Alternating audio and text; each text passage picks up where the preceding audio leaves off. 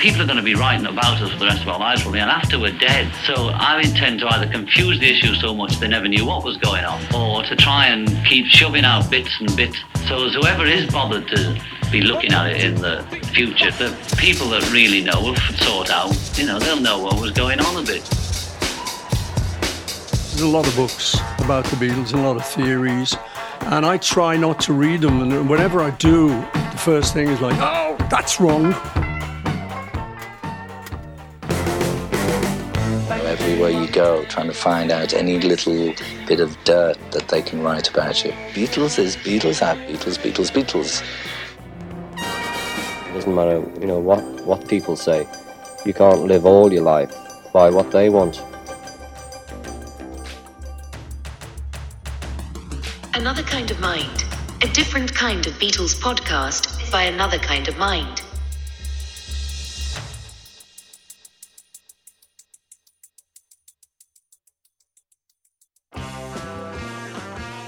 Welcome to episode two of Pizza and Fairy Tales, our four part series on Lennon McCartney in the 70s. In our first episode, we detailed John and Paul's long distance reconciliation in the early 70s. We discussed John and Yoko's decision to take time apart, John's move to LA with May Pang, and how John may have taken this opportunity to explore his sexuality.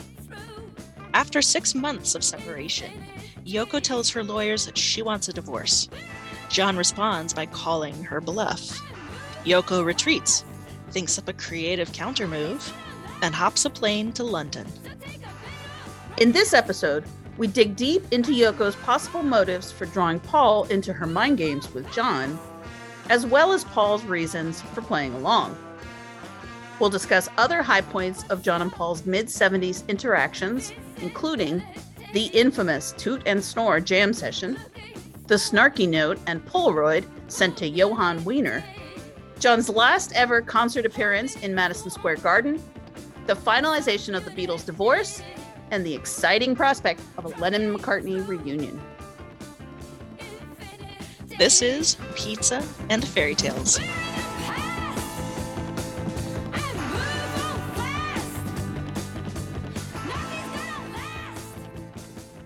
Okay, so we left off in early 1974. It's presumably sometime around here in the weeks after Yoko says she wants a divorce, and John's like, cool, send the papers over, that Yoko goes to see Paul. And we can't know, we can't pinpoint exactly when, um, but we're thinking probably most likely sometime in late February when we look at the known movements and itinerary of all of the major players John, May, Paul, and Yoko. Yoko drops in to see Paul and Linda at Cavendish.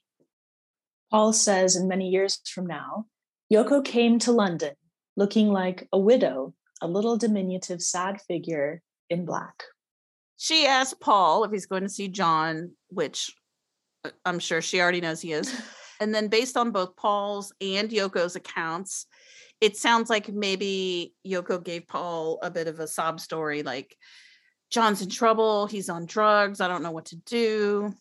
And Paul volunteered to help. So Yoko gave him a message to relay, which essentially is tell John he can have me back if he moves to New York and courts me and buys me flowers and puts a little elbow grease into it, etc. When they when they broke up, um, she came. Yoko came through London and visited us, which was very nice. And Linda and I was, just got married a bit before. We lived in this big sort of old house in St John's Wood. And uh, Yoko came by and we started talking. Obviously, the important subject for us is what's happened. You've broken up then, you know, you're here, he's there. What's, what's happened? And she was very nice and confided in us that, yeah, you know, it's kind of broken up. But she was being very strong about it, but very, not feminist, but being a strong woman rather than just submitting to it all. And she said, no, he's got to work his way back. If he's to get back with me, I can't just go. And she couldn't, She's, which is good, you know. I mean, I, I think she would be mad to just go and prostrate herself at his feet, kind of thing. But um, she said, no, he's going to have to work it. And I said, well, look, I mean, if I see him one, are you still in love? Do you still sort of love him? She said, yeah. I said, well, would you be, would you think it was an intrusion if I kind of said to him, look, man, she loves you, and there's a way to get back, and you can. It sounds like Beatles songs. It sounds like those. I send all my loving from me to you. Um, and I said this uh, to Yoko. I said, "Would that be okay? Would you hate that? Uh, but you know, we might see him around. So I, I would like to be a mediator in this because I think you, the two of you, obviously got something pretty strong going." and she said she didn't mind. Although, Um, why does he say Linda and I had just got married a bit before? Yeah, it was a little bit after we got married. Like, okay, five years, but sure. He's so funny sometimes. We were living in this big old house in St. John's Wood. Like, yes, Paul, we're familiar with it. Seven Cavendish. Like, also, what does he mean by not feminist but strong? Oh, Paul, Just shut up, Paul. Just say strong. Move on. just stop. Just stop Can you not? So, just to state the obvious, Yoko did not require Paul to deliver this message because she was talking to John mm-hmm. constantly, like every day, virtually. So, there's clearly some other motivation for enlisting Paul's help here. And yes, he says that he volunteered. But again, you know, Yoko went specifically out of her way to see Paul. She wanted him to offer, and he did. So rather than why did Paul help, the question to me is why did Yoko involve Paul? Like, if she's playing games with John, then what did she want to convey to him by getting Paul involved? I think it's Mm. safe to assume that she didn't engineer this message delivery to make John realize what a great friend Paul was. If she sees Paul as a threat to her relationship with John, whether we're talking artistically or publicly or personally or all the above, then she's got no motive to encourage them to rebuild their bond, right? No, no, not at all. I think it's like what you said to utilize him. So let's just go through some of the reasons why she might be enlisting Paul's help. I guess the go to explanation would be that Yoko believes Paul has enough persuasive power over John that if Paul advises John to get back with Yoko, he'll just do it. Mm. But I don't really believe that. No, And I don't think Yoko believes it either. no. It just doesn't make a lot of sense to me. Right? Yeah, Paul is not John Svengali. and besides which, Yoko has no reason to think that even if he was, Paul would take this on board as his personal mission to force them back together.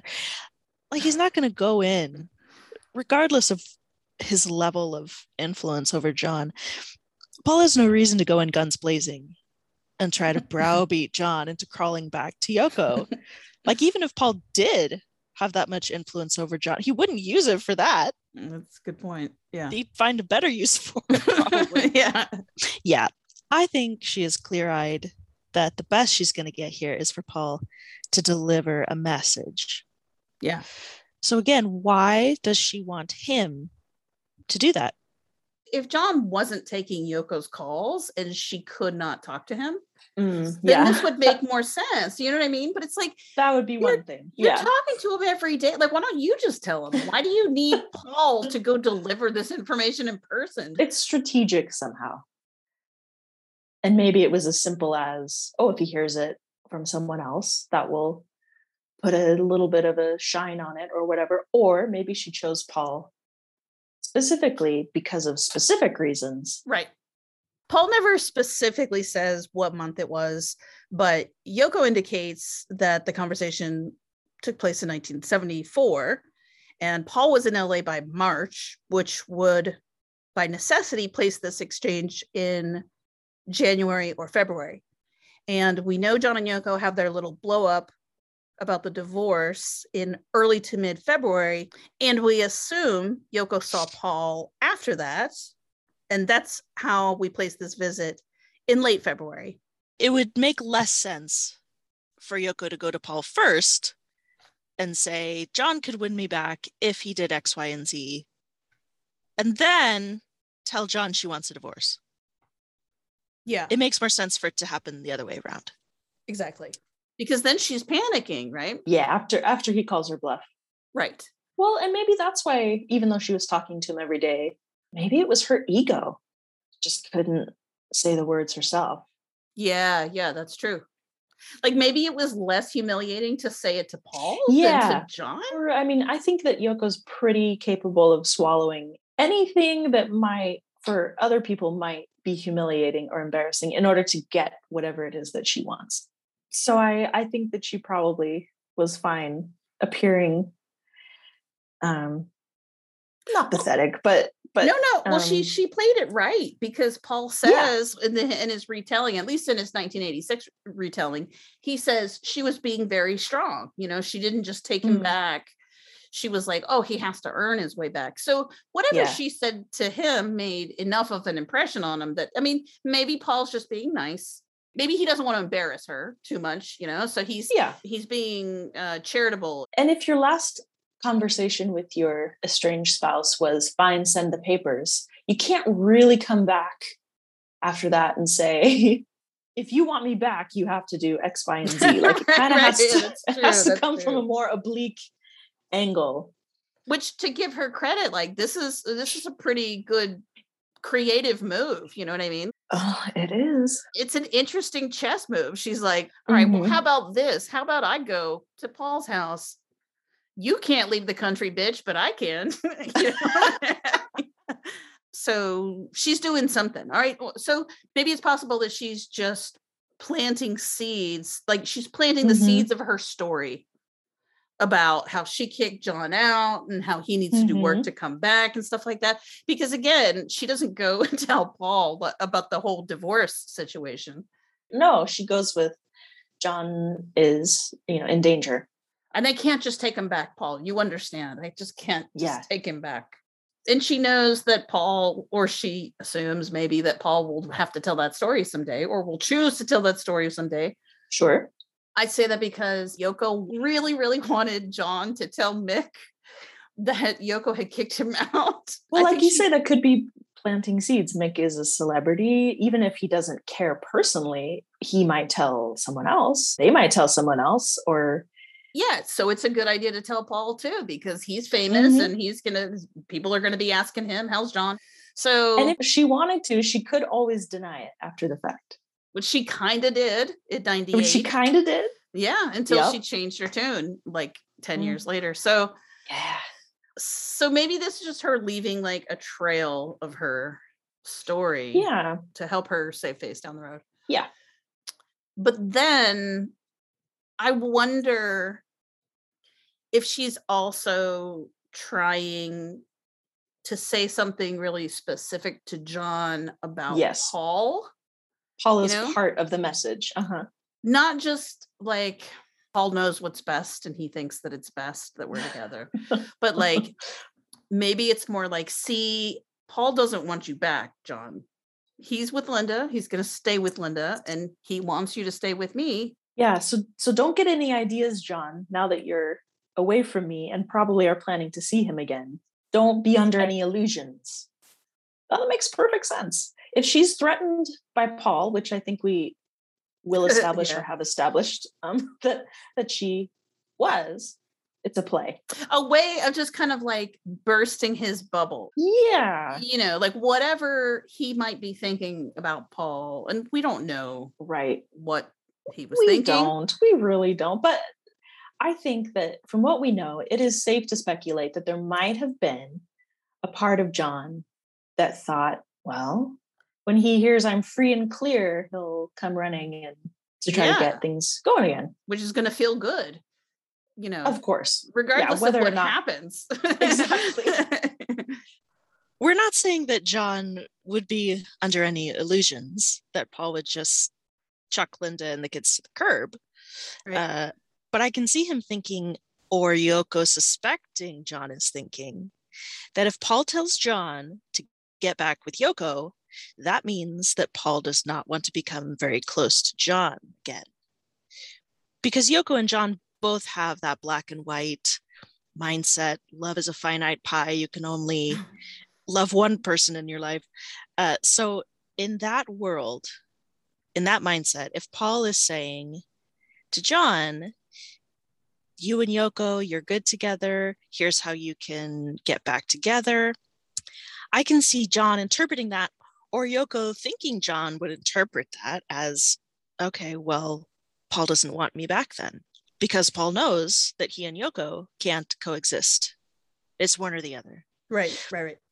Here in normal reality land, someone can be married and also have a very close best friend and or like professional partner but i don't know that in john and yoko land that that's possible and so to them paul saying it would be good for you to get back together with yoko is paul saying by necessity Hmm. you and i john are not getting back together Right, because Paul knows what the deal is. So he's not going like, "Oof, thank God she's out of the picture. Now I can swoop in." Like there, Mhm. there's no swooping. No. no. yeah, There's no sweeping John off his feet. yeah. And also, like, if the original wound, which we don't really know what that was, but if it had something to do with um Paul choosing family over John, Yes. as we Mhm. have posited, um, Mhm. then this might reopen that wound a little bit. And Yoko would be in a prime position to know that um, for obvious reasons. She knows his deepest fears.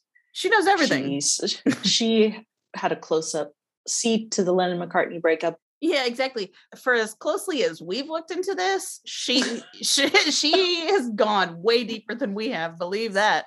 This is her life. She very unfortunately lives the Lennon McCartney drama on a regular She basis. She does. She does. To see it from from John's point of view, you know, we talked a lot about John using Yoko as a shield to shut Paul out. Mhm. But at this point in time, without her, John must feel super vulnerable. Even though he has May Even there, and is but talking to Yoko on the phone. but it's not the same thing. I mean, Paul said many times, like John and Yoko together were like a real powerful force. Yeah. And I think that was her main purpose. You know, she gave him strength and she provided backup for him and 24 7, and- like always. Yes. And was an incredibly strong gatekeeper. Very much so. And put up with a lot, you know, Yeah. and Mhm. remained loyal. So now that he doesn't have that, he's just flapping in the breeze. Yeah. and yeah. then, you know, Paul bounces in with his wife and kids. And Yeah. It's like, how about I send you back to Yoko?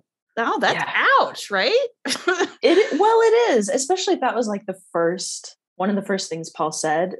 if that is the scenario, I would imagine that that would be shocking and a little hurtful to John. Yeah. Like, even though, like, objectively, Paul is saying nothing hurtful, he's just trying to be helpful. So I want to mention here that I have read somewhere that Paul was actually like the second or third person that Yoko approached with the same story and presumably the same hope that they'd offer to speak to John on her behalf.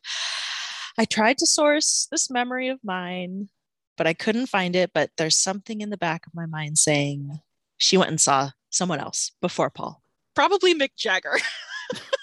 I think you hallucinated this information. it's, it's entirely possible. so, what does that say to you? If if Yoko was trying to find somebody other than Paul to intervene, and she went to Paul as a last resort, then it's more. Is it more about the message itself rather than Paul, or is it more about?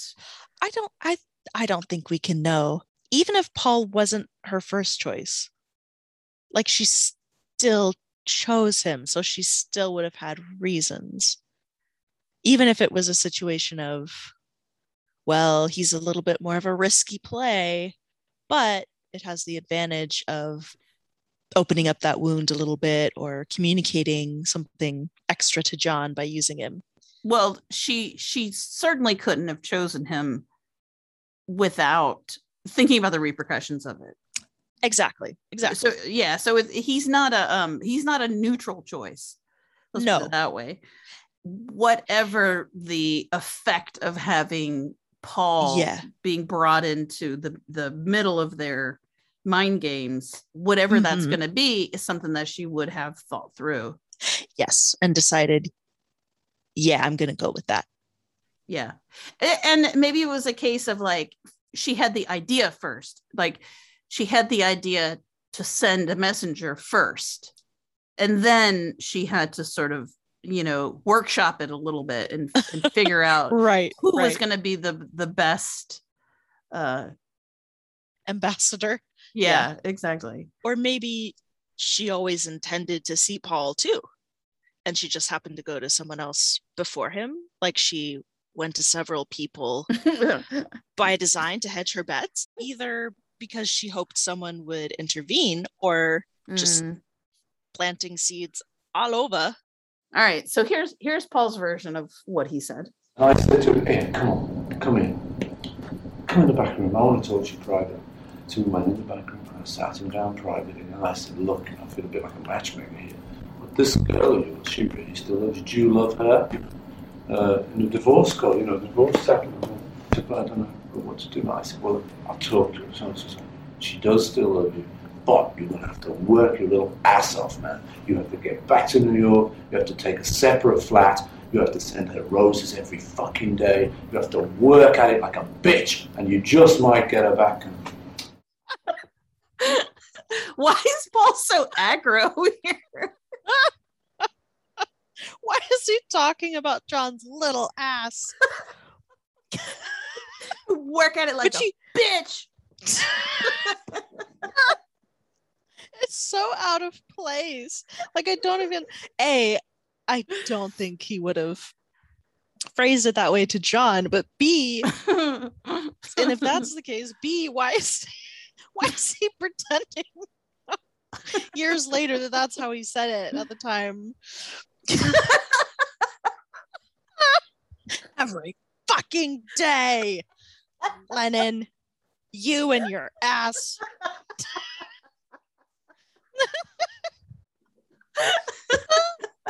I just don't, sometimes I don't I just I hear Paul say things and I'm like I don't I don't know what I know. going on. Sometimes he's so weird and awkward. Like, He's do so you awkward. ever do you ever speak words like a normal person? maybe he's like maybe he's like you know what I did have power over John. This is how I showed him. This is how I was the Maybe. boss of him, and that John liked it, according to Paul, which I Doesn't seem far fetched. not at all. maybe this was maybe this was a little foreplay. I am a bitch.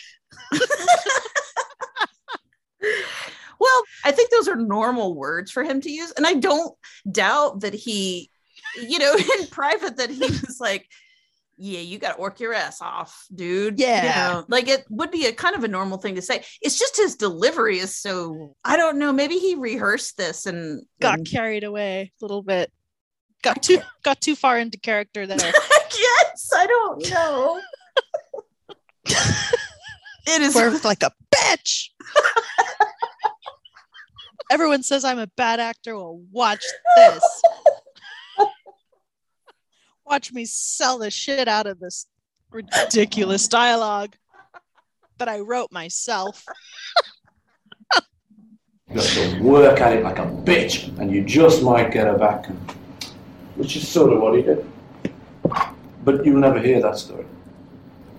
You won't hear that off them because I. I mean, it gives me too much. I'm too in the story. Then they don't want me in the story. They prefer to think John. Uh, if you hear it from John's point of view, it'll just be that he spoke to her on the phone and she said to him, "Come back and start working." yeah, that's Paul in 1986, and he's clearly, you know, sensitive about being erased from John's story, which he Yeah. definitely was at that point, and from the John and Yoko story. He's told the same story over the years. He tells it in many years from now, and it's, you know, just the same as this one from 1986. He didn't change anything. Mhm. It's consistent. Um, and we're not going to get into a big back and forth about Yoko said, Paul said, but just for the record, just to cover our bases, um, Yeah. Yoko in 1998 said, let Paul say what he wants to say. I feel that he has to say all of those things, but if he wants to get credit about it, why not? That's fine. I know it wasn't true. I know that John didn't come back to me because Paul said a few words. She sounds really bent out of shape about it. Yeah. 12 years later, in 2010, she changes her tune and says this Paul and Linda visited me earlier in the year 1974 in New York, and Paul told me he was going to see John in LA. He asked what it would take for me to go back to John, and I said, Well, maybe if he courted me. I want the world to know that it was a very touching thing that he did for John. He'd heard the rumors that John was in a bad way in a rough situation, and he was genuinely concerned about his old partner. I was getting calls from big time music executives were telling me very rudely that I should pick John up and take him back. There was talk that he could be suicidal, although I knew, because John and I were talking almost every day, that things weren't that bad and that he wasn't. Their concern was not out of kindness. They wanted to make sure that one day the Beatles would get back together and he was the boy they needed. But Paul and Linda were genuinely worried for him, and it was so sweet that he wanted to save John. I want people to know how kind and sensitive he was to him.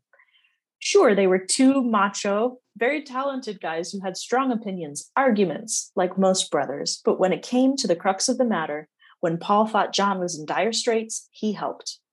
Even though John was not even asking for help, John, Paul, all of them were too proud to ask for anything. He helped anyway. John often said he didn't understand why Paul did that for us, but he did. Yeah, that's interesting. So that story, be- like in the 1998 version, it's just like whatever. Yeah, Paul can You think could- whatever he wants. Well, you could read that and you could come away with the impression, which I think I did, that she was denying that it even happened. But if you look at it, she doesn't. But she also yeah. doesn't confirm that they even had the conversation. She doesn't deny or confirm. Yeah, exactly, It's exactly. really kind of impressive. But she definitely manages to put across great disdain. She's she basically Damn. she basically is like Paul is full of himself. Oh my god. Yes. Please, as Mhm. if. Well then why'd you make a special trip to visit him Right. and just engineer this entire thing, Yoko? Like, come on. Yeah. She gives Um, herself plausible deniability, I feel. Because if if Yeah. people were to call her on it and say, wait, no, you did visit him, and she could say, Oh, well, I never said I didn't. I just said that Paul interpreted his influence in a way that was not correct. Exactly. But he- she still creates the impression in many minds who read that that Paul is just a big fat liar. Well, and in the 2010 version, she doesn't say That she Um, went to them. Yeah. she she doesn't say that she went to London and she doesn't deny that she went to London. she sidesteps that and she Yeah. says, Paul and visited me earlier in the year in New York. Yeah. Okay. Well, that's maybe true, but unrelated. It might be factual. Yeah, she But- doesn't volunteer that she crossed the ocean, went to Cavendish, ding dong. yeah. She doesn't go there. Anyway, in 2010, the, t- the tone is super different because now it's very Yeah. touching. Paul's genuinely concerned, genuinely worried, so sweet, kind, Mhm. sensitive. And she wants the world to know it. like she's volunteering the story. Yeah, yeah. And then there's like that really peculiar way of finishing where she says, John often said, not just not said once, John often said he didn't understand why Paul did this for us. Hmm. I think that's Yoko projecting. I think Yoko didn't understand. Because I I think she has a hard time grasping that other people can do things altruistically. And so I could see her being like, wow, walked into that one, McCartney. I thought you were a more worthy rival. Yeah, right. I, I feel like John would not find that confusing at all. He knows Paul. Well, that's what I don't understand. And I also don't Yeah. understand why people in general are perplexed about it. Like, what is No, perplexing about it? Totally consistent with his character. Exactly. Why would he not help them get back together? Yeah. If nothing else, by crossing the Atlantic and sort of making herself vulnerable like that, like that is going to play on Paul's sense of honor. You can't just say fuck off to the to the wife of your best friend who comes to see you and and is Yeah. vulnerable and tells you like you it's, it's not the done thing. Well, it's just it- not. and he certainly can't. I mean, with his upbringing No. and his honor code and all that sort of stuff. I mean, that plays right into his, uh, His psychology or whatever. Yeah. Absolutely. Absolutely. So yeah, I it's hard for me to think that John was confused about why Paul did that. So Paul helps John and Yoko. Why is that? What do we think Paul's motivation is to do that? I think he firstly is just trying to help because he likes to help. But also I think he welcomes the chance to be brought into their inner sanctum Mm-hmm. because Paul has said many times that John and Yoko were so close and so insular that it was nearly impossible for him to penetrate their bubble. So this would be a good opportunity to get in there, you know, by doing something kind and helpful. Maybe he can get on Yoko's good side and Mhm. John's good side if he thinks John wants to get back together. And he does, you know, he does say that that he did ask John first, is this what you want? So I think that makes total sense. Uh, it- it's consistent with Paul's character. Like you said, he wants to be helpful. He's also just naturally diplomatic and, and knows it. And that if nothing else, he, he might have thought, well, maybe now Yoko will stop blocking my calls to Yeah, John, you know, that, yeah. that they, she would become more of an ally. Right. Um, Yeah, like he might see this as a little bit of a tit for tat. Like, like, you know, we don't want to paint Paul out to be like this saint, this selfless angel, right? I do think that he loves John. I do think that he wants John to be happy. I do think he thinks he's doing the right thing. You know, I think he thinks he's being nice. Yeah. Um, and then also, yeah, I think, you know, maybe he expected or hoped for anyway, maybe he hoped for a little reciprocity. reciprocity meaning he would get to become closer again to John. Yeah. Right. And to Yoko, like maybe they would now be less adversarial, they could be buddies. However, the problem would be if John were to interpret that in the opposite way and think that Paul encouraging him to go back to Yoko must mean Paul does not want to get close to him again. Like he's, you know, fobbing him off on Yoko kind of thing. Yeah. It'd be oh, it'd be so tragic if Paul thought, great, this will this will prove to John I'm really his friend. And John saw that as oh, there's Paul not fighting for me Right. again, like my mom and dad never fought to keep me. Even the most benign action, I feel like sometimes if John was in a certain state of mind, could be interpreted by him as a rejection Yeah. even if it was meant as the absolute opposite.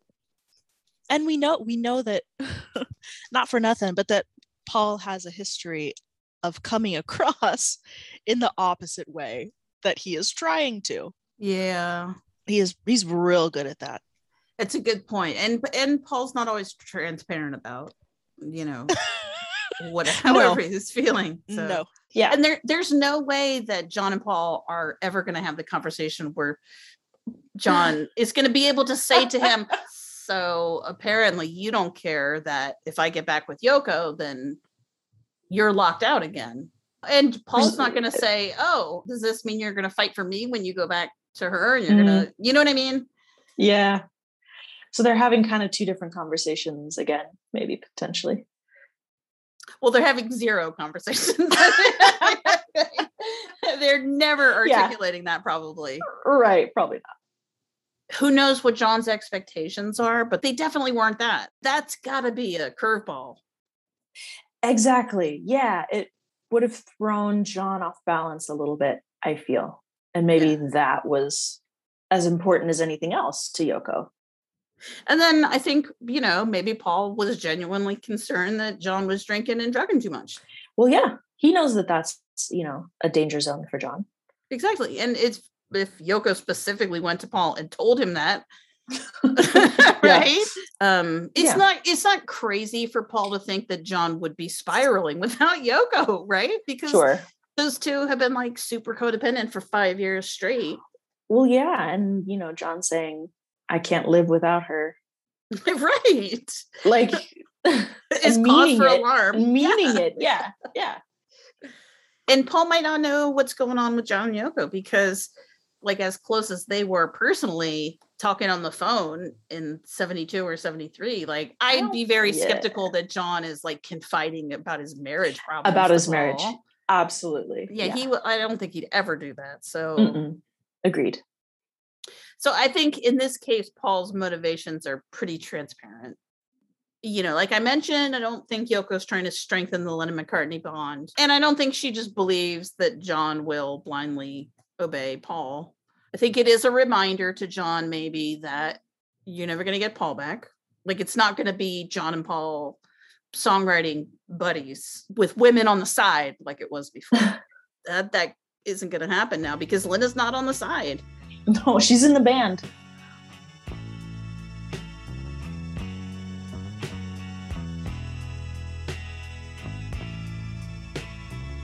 Tom Doyle, who wrote Man on the Run, he says that Paul and Linda were in LA for almost two months. He has Paul in LA for March and April.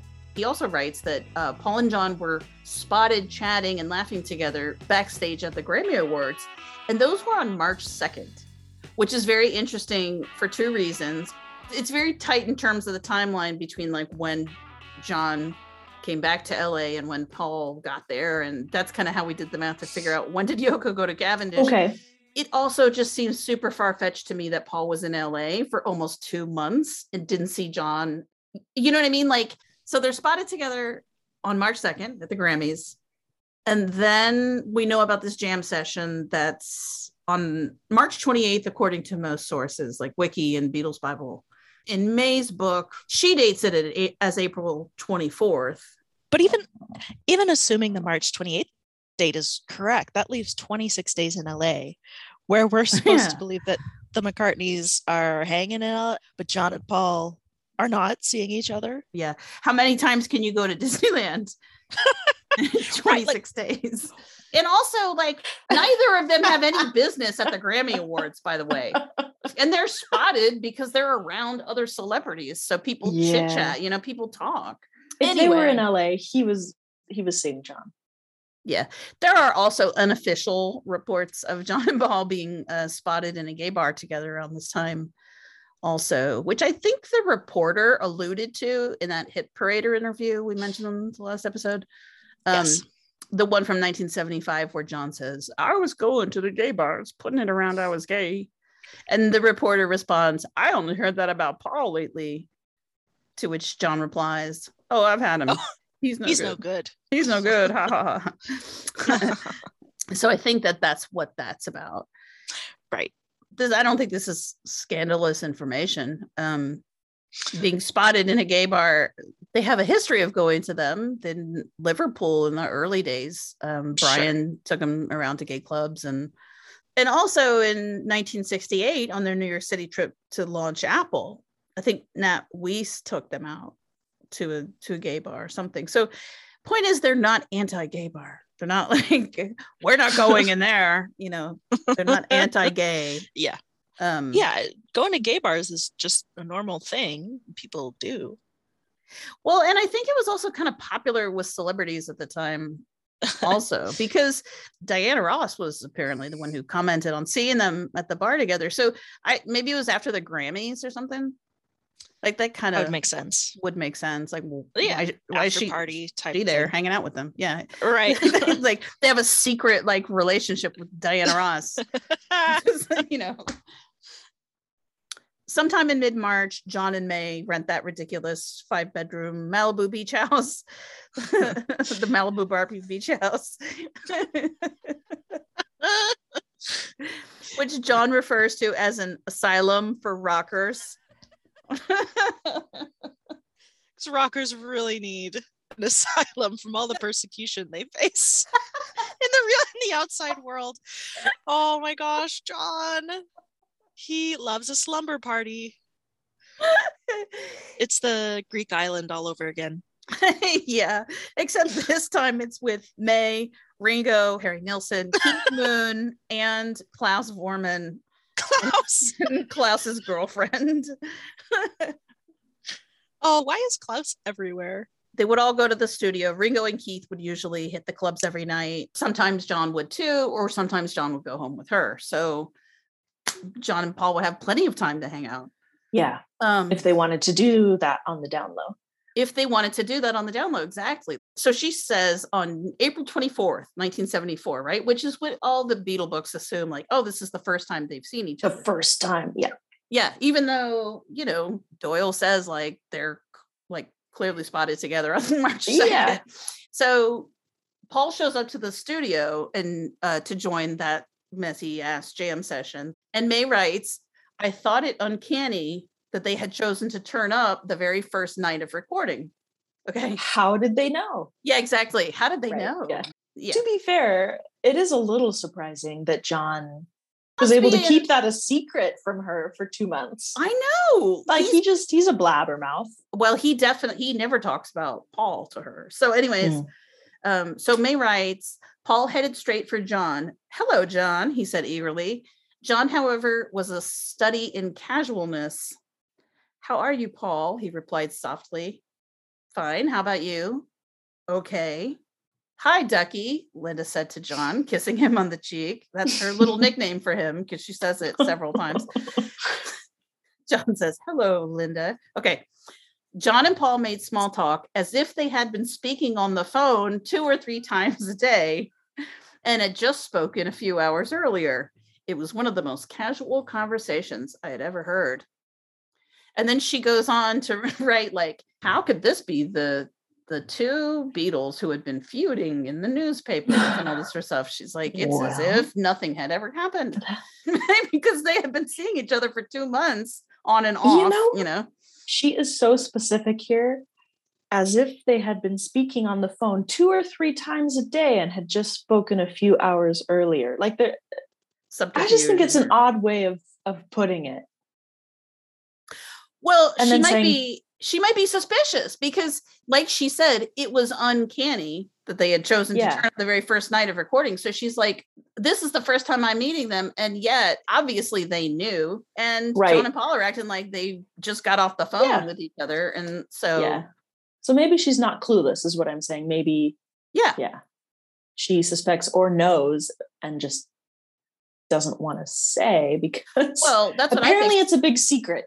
There's- there's a lot of secrecy around. yeah i don't i don't know why that's secretive although maybe she just she maybe she suspects but doesn't know anything so right, right, you right, right.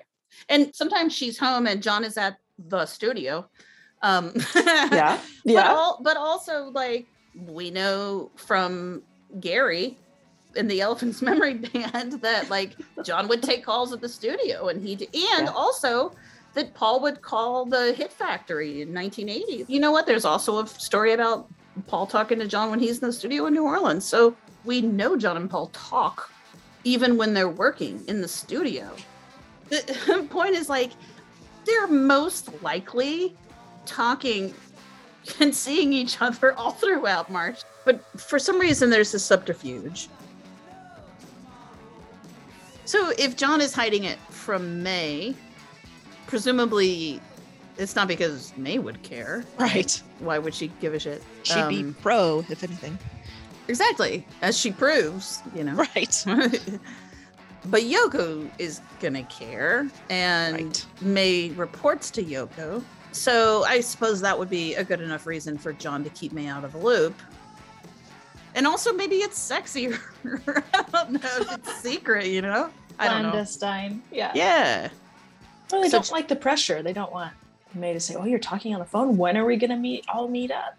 you know, as Doyle mentions, the press is already buzzing, and I can't imagine how stressful that would be. Like, it- Annoying. yeah, Yeah. you've got like strangers obsessively Yes. waiting for you to get back together. Are you guys hanging guys out? Are now? you Are doing you music? You want to know it, Steve?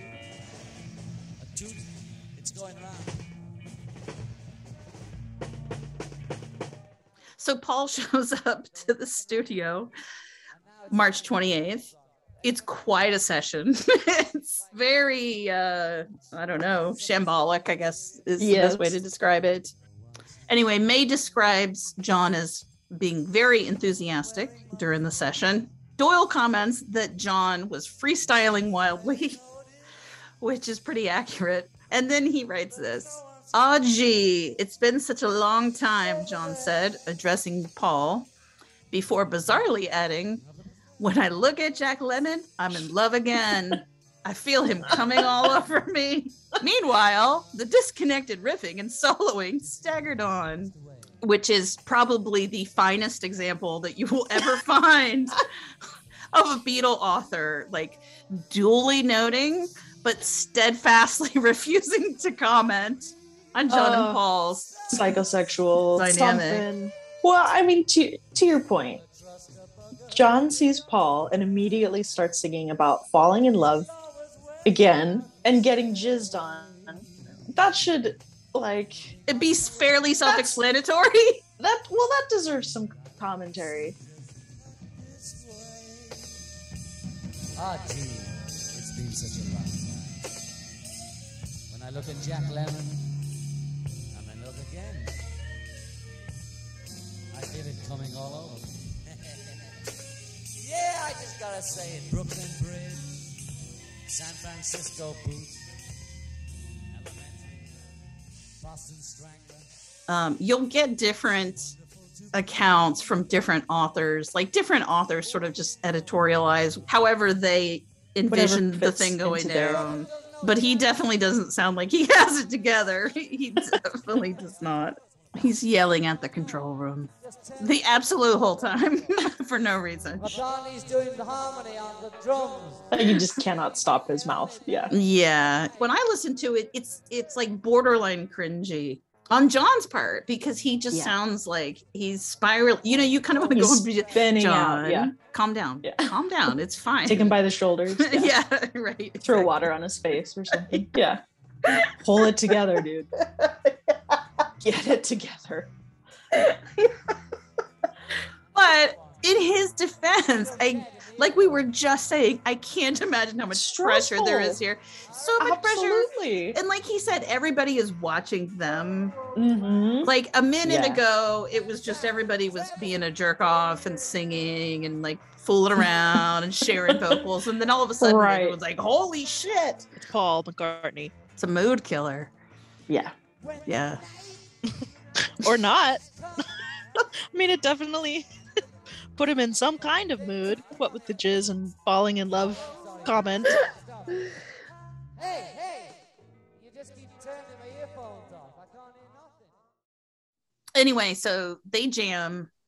And then, according to May, John invites Paul and Linda to their house. So this is the first time May has met Paul and Linda.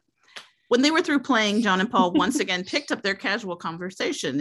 It was if they had not played at all. Then John said, Why don't you come visit us? Where do you live? asked Paul. And I gave Linda the directions. I was buzzing with excitement during the ride home. I can't believe how easily it went. It was if you had never stopped playing together. Did you like playing with him again? It was interesting, John replied. Were you surprised when they came through the door? He remained silent. the neutral expression on his face could have meant a million things. One thing I knew it meant was that he didn't want to hear another question about it. Interesting. A couple days later, or the next day, uh, Paul and Linda come to the Malibu house. If this is the visit where Paul pulls John aside in the back room and gives him Yoko's message, May doesn't seem to know anything about it. Um, Mhm. She doesn't write about it in the book, and she, she doesn't describe any moment when John Right, right. disappeared into the back room. Um, And you kind of think she would remember that?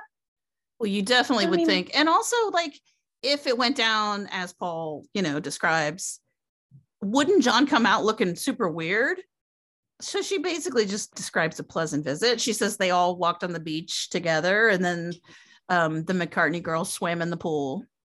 Mm-hmm. And then this is kind of a side note, but there's a, a weird thing in May's book at the end of both visits, actually, the one to the studio and the one to the Malibu house.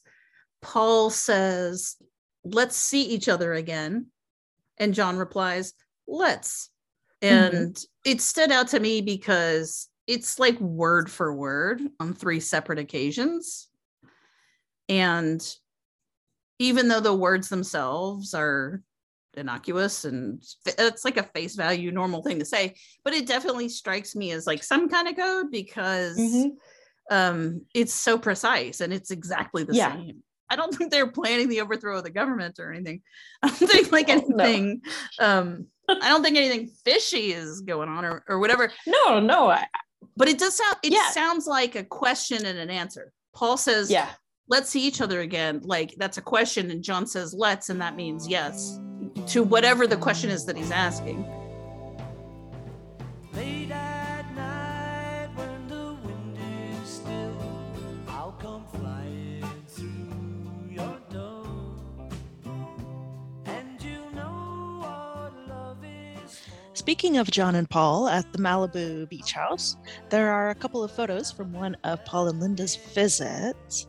One of those photos was sent by John to Jann Wenner, editor of Rolling Stone, with whom John was on the outs in 1974. Wenner conducted the infamous Lennon Remembers interview in 1970 when John was fresh from primal scream therapy. Uh, this is, of course, the interview where John was a complete dickhead to almost everybody in his life, but particularly Paul. Yeah, especially Paul.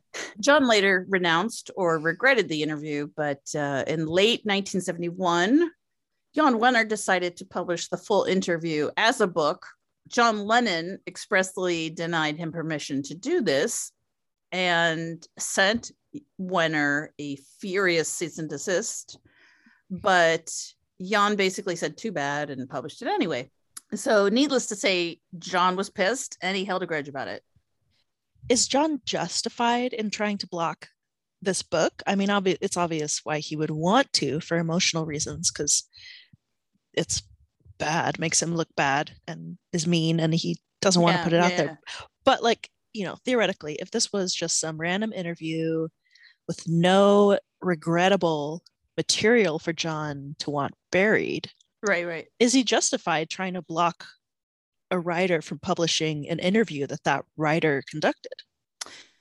Well, when I say he sent a cease and desist, I'm using that Yeah. colloquially. He didn't. Yeah, it not wasn't- illegal, right? Exactly.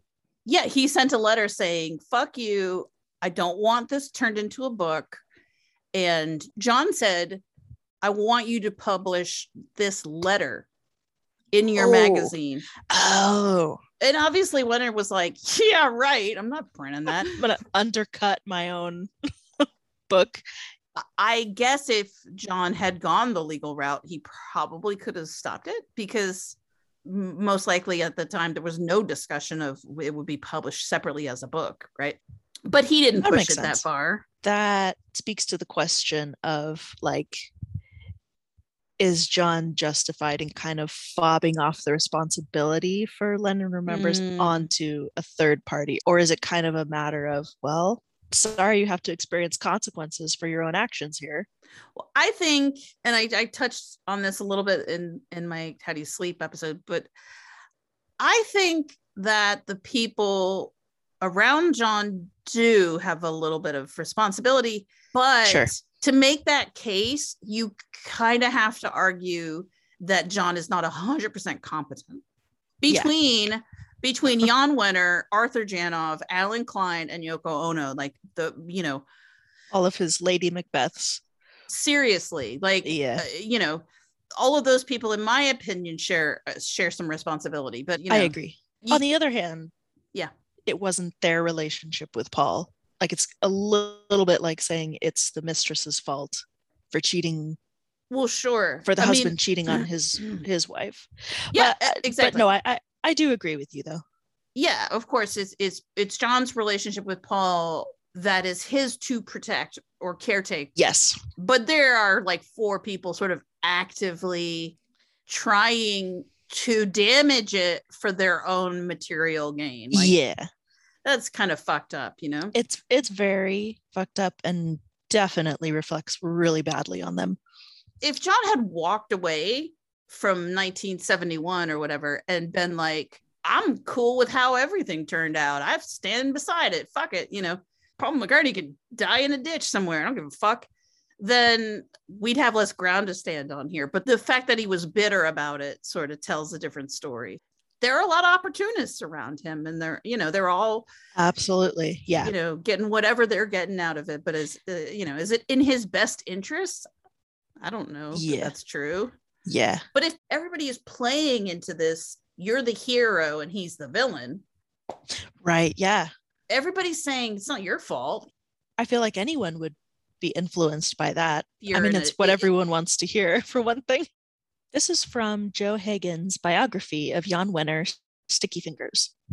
Hagen writes In 1974, Wenner received a mysterious cream colored envelope in the mail, care of Jann Wenner, and postmarked Los Angeles, California.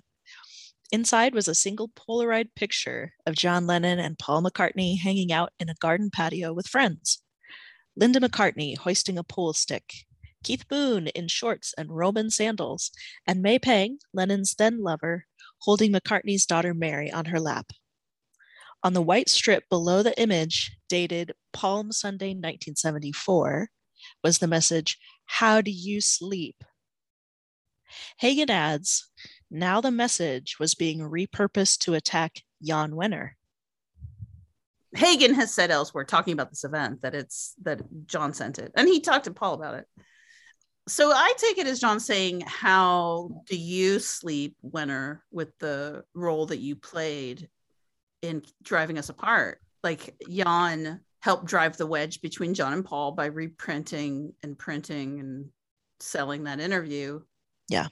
I also think it's interesting that I don't know that he sends the picture like, look at us being happy now. They thought they could keep us apart. That's right. Yeah. Seems like the kind of thing you do to a parental figure who never approved of your marriage, you know, and tried to tried to pry you apart from your unsuitable lover or whatever. With a big dash of how dare you think you ever understood our beautiful love? We can quibble over how justified John is in offloading his mm. Paul guilt onto third parties. But what's more important to the story is that John himself did, in fact, blame other people for messing up his relationship with Paul, which he valued. Yeah. So, what I'd like to know is whether, in John's mind, Wenner, Phil Spector, Klein, and Eastman, if they were to blame for creating the conflict, the rift, or if he just feels like they sort of pounced on him and exploited the rift that was already there. Mhm. Like in John's mind, was Wenner actively planting seeds of discord? Or was it more like, oh, you say you hate Paul now? Can you say that again? A little louder, Mhm. please, right into this microphone. Is Wenner a shark or just a leech? That's uh, that's an interesting question. I mean, I guess it depends on whether you think that Wenner is actively anti-Paul or if he just Right. is sucking up to John at 24/7. Exactly. Yeah. Well, I don't know because I was going to say if you if you are trying to suck up like everybody who is sucking up to John in the early 70s is saying, "Yeah, Paul sucks." you know, Yeah. because that's what John wants to hear at that moment. Right. Thinking they're following his lead, Right. Yeah. But then which When- John may or may not have appreciated. uh, yeah. See, yeah, he didn't Exactly. necessarily love suck ups, or so we're led to believe. Yeah, but he let him suck. You He know what I mean? did. yeah. so did he respect any of them? I Right. doubt it, you know, but You're- he still took advantage of it. I still need guys to play on this song. Right. In John's mind, did they turn him against Paul more than he would have done on his own? Based on that quote from 1971, it sounds like he blames the lawyers Yeah. who I Yeah. always hear is Eastman's. Eastman's, yeah. Yeah. You're obviously friends again. I mean, ob- Well, when we're not we're talk. not fighting too much. It's silly, and I always remember watching the film with. Uh, Gilbert and Sullivan? yeah, Gilbert and Sullivan. I always remember watching the film with um, Robert Morley and you know thinking we'll never get to that. You know, and we did, which really upset me. But I really never thought we'd be so stupid. But we did. What, like splitting like they like did, Gilbert splitting and Sullivan? arguing, you know, and then they come back and one's in a wheelchair 20 years later, you know, all that. I never thought we'd come to that because I didn't think we were that stupid. But we were naive enough to let people come between us, and that's what happened, you know. But it was happening anyway. I don't mean Yoko, I mean businessmen, you know. What, all of you- them. Do you think they were? Do you think businessmen were responsible? Well, no, it's for like anything. Well, when who- people would decide to get a divorce, you know, you just quite often you decide amicably. But when then when you get your lawyers and they say don't talk to the other party unless there's a lawyer present, then that's when the drift really starts happening. And then when you can't speak to each other without a lawyer, then there's no communication. And it's really lawyers that make divorces nasty.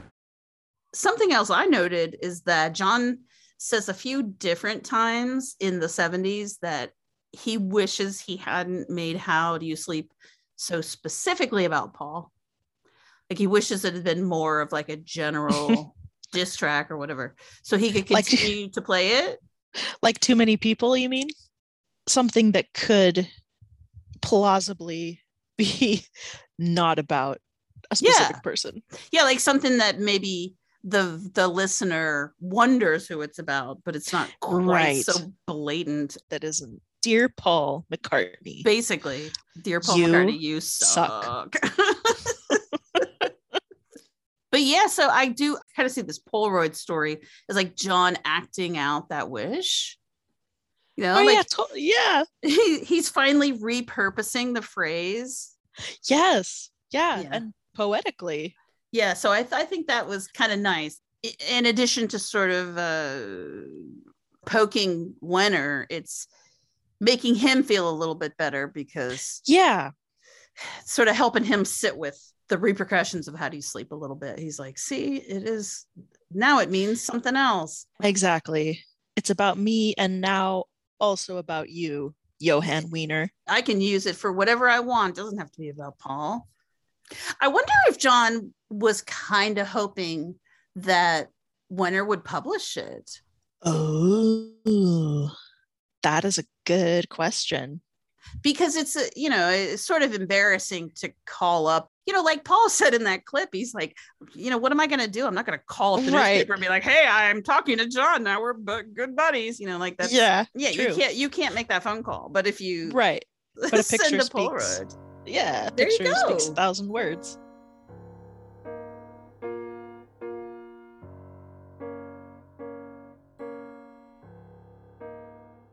so after that meeting over the next few weeks may says that john suddenly quits drinking and starts reading and spending time alone he's been like you know boozing it up but he stops doing that and then he basically stops talking to her then after a few days he's like i'm moving back to new york and you're not coming with me just bam needless to say she's upset anyway uh, john moves back to new york with harry and doesn't call May for two weeks. So she's just out of the loop. Yoko doesn't call, John doesn't call. And she's just in that Malibu house with all those rock stars. Your services are no longer required. She's like, I mean, I was John's girlfriend and people were nice to me when I was John's girlfriend, but like without Sure. him, no one even Yeah. talked to me. She's like, Keith Moon is the only one who talked to me. These guys are fucking terrible. Garbage people. They are garbage people. So yeah, so he doesn't talk to her for almost two weeks. John and Harry, meanwhile, are living in the Pierre Hotel in New York City. Finally, after about two weeks, John starts calling her, and after a couple more weeks, he says, "Come back to me," you know, and she and she's happy, and she returns to New York. So he's gone for like a month in New York without May, and he's living at the Pierre Hotel in an adjoining suite with Suite Harry. with Harry Nilsson. Yeah. So like he has his room and then Harry's next door. And Harry's always getting locked out of his room and like banging on John's door. And John, it's like, God damn it. And he has to let Harry in. Anyway, uh, May is excited. She returns to John. They shack up in the Pierre for a few days. And John tells her, LA was making me crazy. I don't want to drink anymore. Everybody thinks I'm a crazy person. and he says that uh, he and May should get an apartment so that when Julian comes, he can stay with them, which is very sweet. And then he also is like, fuck Phil Spector and that dumb oldies album. Yay! Yes, fuck Phil Spector. We co-sign. right. um, John says, I'm, I want to start a new album, which then becomes Walls and Bridges. So it appears that John did return to New York pretty quickly after Paul spoke to him. We we really just don't know what John was doing while he was in New York. I mean, he was in New York working on Harry's album. We don't know if he was courting Yoko at the time, but I, I guess it's possible. Could be. Um, he's definitely talking to her, and you know, he's telling May that nothing's going on, but Mhm. Well, you know, that's yeah, what ex- he would say that though. exactly. So what, we can't else really is he going to say? so and this is june so this is the start of the summer of 74 uh, john and may stay in may's apartment for a little bit she kept her new york city apartment and then um, they finally take the plunge and get their own apartment and yoko comes and looks at the apartments and helps them pick one out and weighs in on her opinion and stuff like that yeah she And goes. she's like there's an empty apartment in the dakota and may is like oh no, yeah No way. So ah. they finally take this place on the east side that some some friend had recommended. And then May writes, "We had been in our new apartment for only an hour when the phone rang. Our first call was from Paul McCartney. In LA, we had told Paul and Linda they could always call the Dakota for our number. When Paul discovered we had moved in, he wanted to come over and say hello. The McCartneys had an uncanny knack for showing up whenever a new event happened in our lives. I, okay, I think that she knows an uncanny knack. No, I think she totally knows that they were in communication, and this this is you know the closest she can get to saying it outright for whatever reason. I don't think she's in the dark. That's my take. you know, she's used the word uncanny twice. Yeah. Interesting. Somehow Paul always has our number and knows where we are. Yeah, and calls us an hour after we get there, Yeah, exactly. So or sounds sh- like or shows up, almost as if he knew we would be there already. Yeah. So sounds like Paul is a little bit more in the loop than Yeah. he lets on.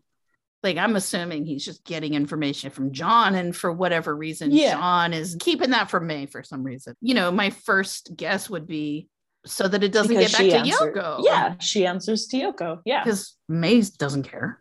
right. Yeah, she'd probably be like, "Great, Exactly. good for you, cool." Yeah, yeah. Paul seems perfectly Yeah. nice. Sure, let's invite him over. Why are you being weird? why, why are you whispering, John? but it's funny how she doesn't really speculate on what's going on, and she definitely doesn't confront John about it at all No, or ask him in any way. At this point, like I said, John's been in New York for a month already, so Yeah. it's possible that Paul was seeing John at the Pierre before Sure. May showed up when Paul discovered we had moved in. Oh, what? You've moved into an apartment? I just happened to call your new apartment. Sure glad this random number that I had that I had no reason to have connected me. It's just uncanny. So Paul and Linda show up. Julian's there. And May writes, Julian had not seen Paul in years, and Paul's appearance added to the surprise of suddenly finding himself living in an apartment with John. At 10, Julian had a storehouse of memories from his childhood as the son of a Beatle, and he told Paul he could clearly remember Paul and his dad playing together. And then May comments that John and Paul, quote, liked each other, Oh, but she, she thought they seemed to feel fragile and uncertain. Hmm. And then they also do that. Let's see each other again. Let's. We do that bit again. Hmm. And then May concludes, as she and John went to bed that night, that they'd, quote, never been happier. Hmm. So take that for whatever it's worth. Maybe they wouldn't have been quite so happy if they had moved into the Dakota. Dakota. or if Yoko, after apartment shopping together, Yoko would have said, you know, I'm just going to sleep here tonight with you guys. yeah, yeah, exactly. I, I really like this place. I think we should look for a three bedroom. and on that note, I, I feel like I need to make a little disclaimer here, real quick. that, that when I joke about things like that, and I say things like, oh, of course she does, about Yoko apartment shopping with John and his mistress, that I don't mean that Yoko is evil for doing these things. She's doing them to John. John is her victim. Um, I just mean that she and John, who super plays into it, are enmeshed in absurd ways.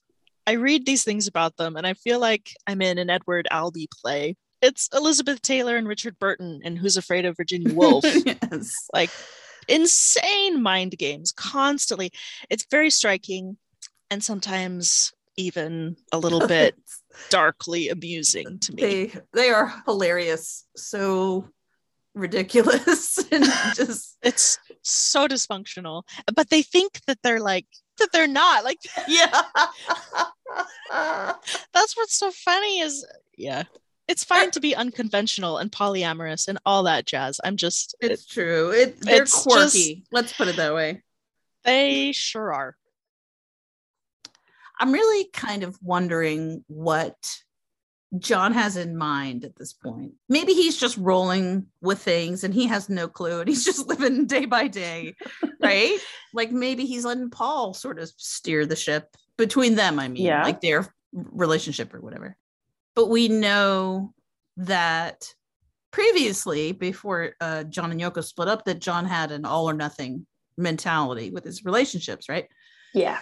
But then in 1972, when he did the Sometime in New York City album, he realized that he didn't like collaborating with Yoko. And, and Yeah. I think it's because he didn't like the sort of competition and conflict. Like he'd had enough of that dynamic. Right. Like when it Sure. worked between John and Paul, it was really good and it spurred them to great things and it was exciting and sexy and all that kind of stuff. But then even with them, it got to a point where I think it was overwhelming for John and he was like, This is ruining our relationship and I don't like it. And I just Yeah. want to stab you right now. so I think the idea that that Yoko is all these things together a creative a love partner and a sex Yes. partner i think it works because fundamentally they are not competitive they are not creatively competitive she's in a different field than Yeah. he is you know Yeah. she's not making number one hits like it's No. she is not threatening to john in any way they kind of complement each other they work in tandem though. They don't they're not compete they're not competing for number ones or for the a sides as he he even said that in 1971 he's like Yeah. as soon as she wants an a side then you'll see a real problem. I mean he is he's pretty blunt about it right? Yeah. so um to return back to the 1972 quote again the one to to sandra Shevey, your best friend can hold you without whatever you know john is saying there that yoko is the whole package right she's love Mhm. creativity and sex all rolled into one and he said that elsewhere also like very clear about that john is saying that that's the that's the additional element that yoko brings Yeah. to the Yeah. picture that makes her the, the full package it's the the Yeah. sex the sexual element this is just a little bit of relationship algebra here so by that math okay if yoko equals paul plus a lover wouldn't then paul plus may equal yoko So like if if John has May and Paul, he doesn't need Yoko. correct Oh.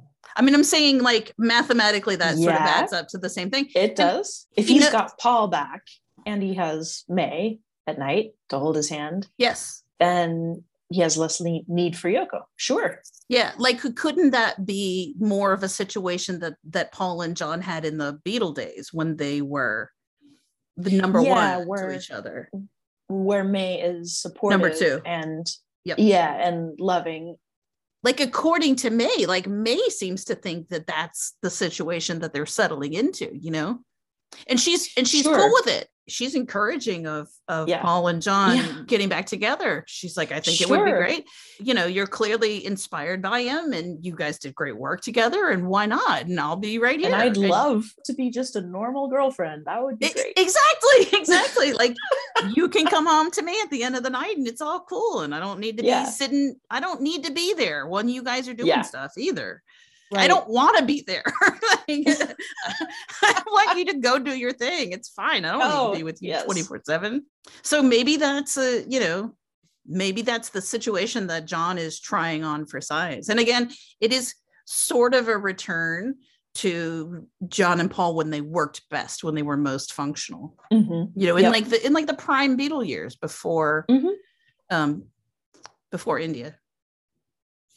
Yeah. So John is sort of at least recreating the Cynthia dynamic with May, and now he's got potential for Paul to step back in Yeah. as close friend, collaborator, whatever, platonic Yeah. soulmate.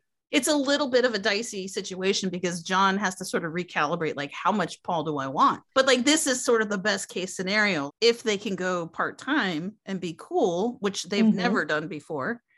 Like normal people, Like normal, just not jealous and weird and you all that kind of stuff. and he's in a city he loves. You know, he's not out in Weybridge. He has music friends that are like engaged with him.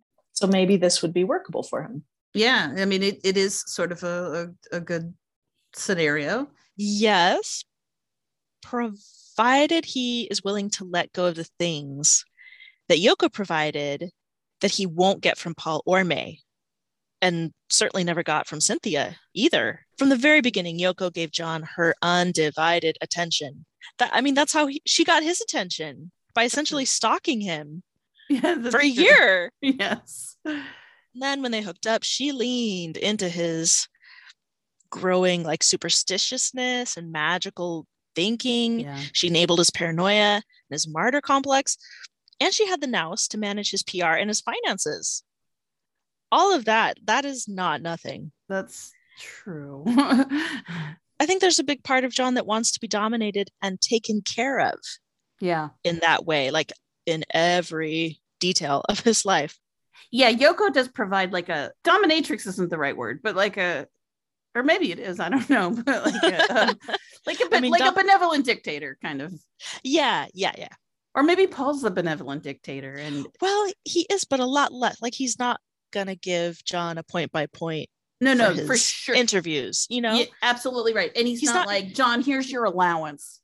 Right? He's not gonna micromanage John. He might manage Yes. John, Yeah, that's a good to some degree. Yeah. yeah, but he is not gonna micromanage him, except maybe in the studio if they worked if they worked That's together. yeah, no, no, but you're right. That's a that's a good distinction because Yoko does micromanage him and he really likes it. Oh, Like uh, I'm yeah. assuming he really likes it because he responds to it. Well, he, he keeps going back for it. Yeah.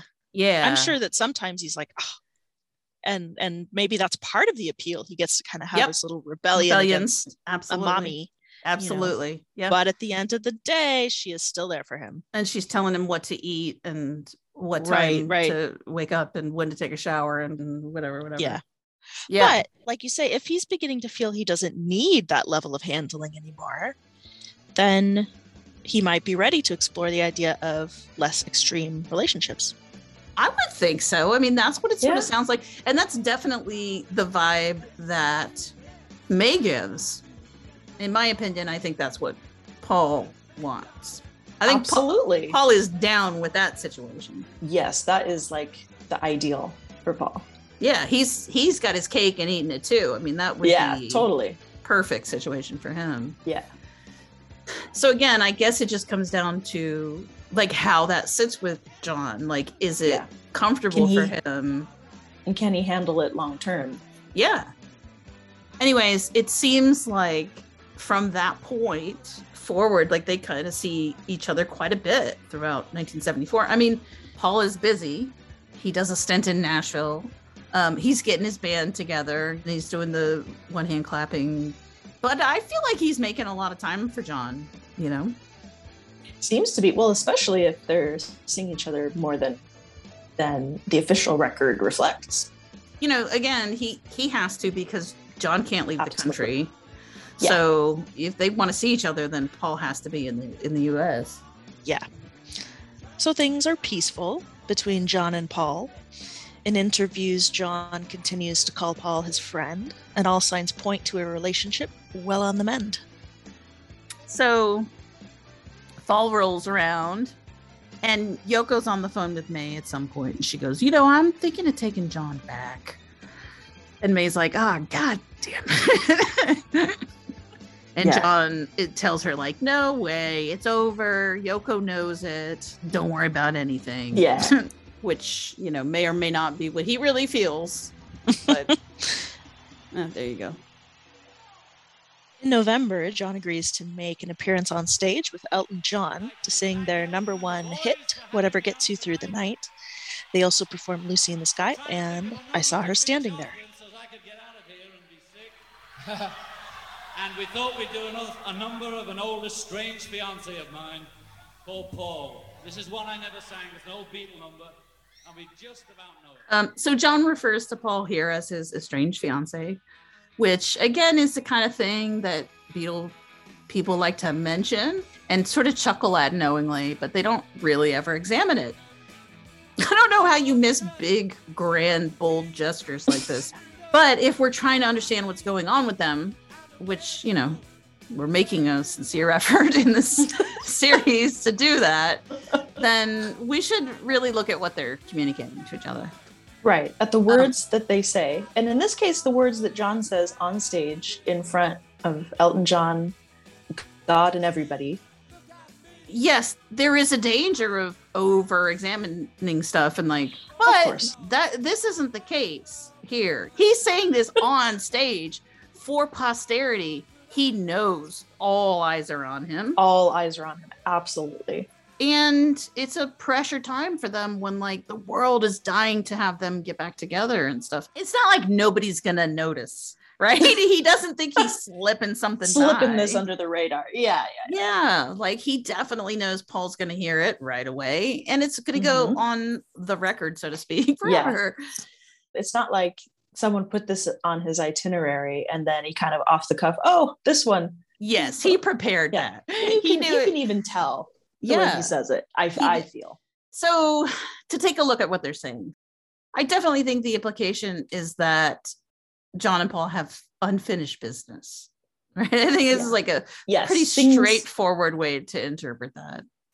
Things are not resolved. They're not over. yeah, they're not exes. It's not a past Right. relationship. They're more like partners who got lost some somewhere along the right. Way. that whatever distance exists might be temporary. Reconciliation is a possibility.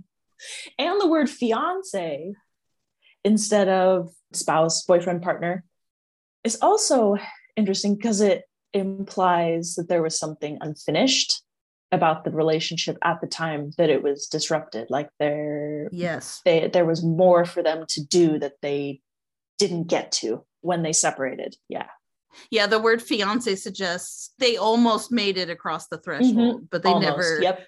quite sealed the deal. It's not my ex-boyfriend, it's my fiance, and that is such a different mood. It implies that there's more in store for them. and that's kind of a big deal because John and Paul did so much already together. It's like, what else do you want to do? What more is there? Well, John thought so. Again, the crazy part is that John's saying it in public on stage for the record. and it's not Yes. a lyric that that people can say, well, that's No. obviously about Yoko. Thank goodness he said Paul's name. Because even if he just said an old estranged fiance, I feel like they would have found a way Oh. to make that about Yoko too. A hundred percent. yeah. This quote is public to the max. I mean, he's declaring his love because you're not, you don't get engaged to someone you're not in love with. right, right. And so uh, hopefully we can use this quote to counter any stupid, tired arguments about this romantic language in a song or whatever couldn't be directed at Paul because he would never use that language about Paul. Well, he did. He did on stage and it's on tape. Also, we have a quote from Tony King about this. And he, no, he was considering writing with Paul again. He wanted to work with him again. He just couldn't. He just couldn't work out the common ground at that time. It was still all that Apple stuff, you see, in the way. You know, John uh, loved Paul, no doubt about it. I remember once he said to me, "I'm the only person who's allowed to say things like that about Paul. I don't like it when other people do." He didn't like if other people said nasty things about Paul. And he always referred to Paul as his estranged fiance and things like that, like he did on that record. I saw her standing there with, with Elton on Madison Square Garden.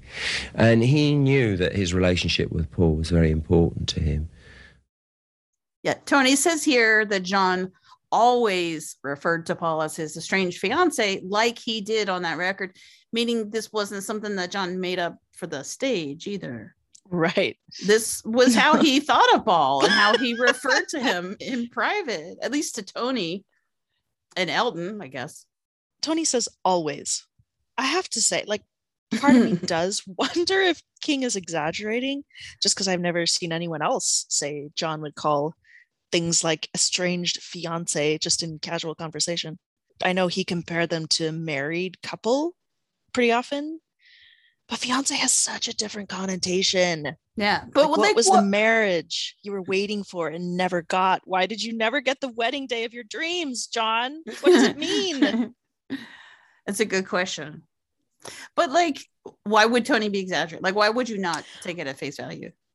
Well, I mean, he might. What I, I guess what I'm saying is he might be talking about things we already know that John would say about Paul that they were, you know, they used to be married and la la la. And then he's lumping that in with the estranged fiance comment, which again to me is like a whole other world, a whole other world from the, yeah, Paul and I were married. He was my spouse. We had babies together. John was always saying that, but that the strange fiance specifically was just a one time Madison Square Garden. I know, but but like, but why? Because no, no one else has said that. That's all. Yeah, but Tony's talking about to him But why? But why would he say that only to Tony? because Tony's gay. To be blunt about it, it's a code switch. Strange fiance and things like And that. things like that. He, like he did on that record. Not um. Remember when he referred to Paul as his estranged fiance on that record? I know, I know, it's crazy. I guess I'm just throwing that out there as a Well, it took me a moment too because that's kind of how we're so trained to to think that there's nothing there. You know what I mean? Mhm. So we downplay everything, right and, or to know, second uh, guess, to second guess even like really blatant Yeah, stuff. Yeah, I know. So I took it that way at first, but then when you read it again, No, that's not what he's saying at all. it's not what he's saying. Just he's he's specifically making the point that that was not the only time John did that; that he did that frequently. obviously it's a matter of interpretation, but it makes complete sense to me that John would be able to code switch if he's with Tony and Elton True. versus when he's talking to, you know, Howard Cosell or whatever. like you, you speak differently with other queer people than you do with straight people. That's just a that's just That's sense. yeah, that's true. It's significant too, and I think maybe we already said this a different way, but so because he's been doing that, it's not like he said this off the cuff on stage. Like he's literally said this before out loud to people, you know, in private, and then decided, yeah, I want to do that again into a microphone on stage after Um, I sing one of our early songs. That's my plan. And there's an interview with Alan Friedman from January of 1975. So, like two months later, a month and a half later, where John is talking about the Madison Square Garden concert and he says, Yeah, it was weird to sing that song without Paul. And that's not the vocal part I usually did. But he even says in that interview, Yes, I was singing it. I was wondering what would Paul think. Yes. You know, it's like, yeah, Yeah. clearly you want You want a reaction. yeah, and he definitely Yeah. knows Paul's going to hear it. So it's like it is it is for Paul's ears, but he's got I'm sure he has more courage to say it again cuz he's uh surrounded by Elton and his crew and, you know, That's true. it's in a friendly um secure environment, you know. Absolutely. So if estranged fiance connotes that their relationship left something unfulfilled, what do you think John means? What did Lennon and McCartney fail to do?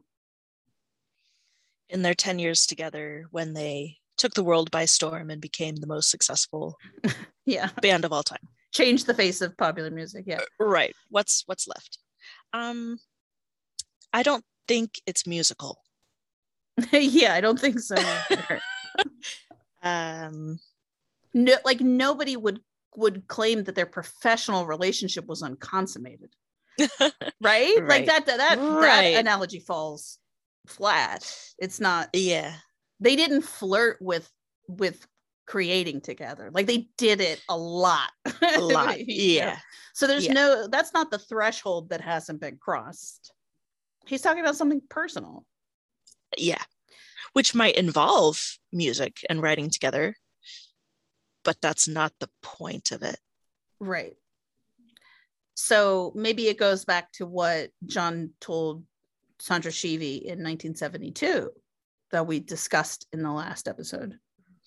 The I'm not homosexual, or we could have had a homosexual relationship, and maybe that would have satisfied it. Right. Satisfied something Was not satisfied. and continues to be unsatisfied. Yeah.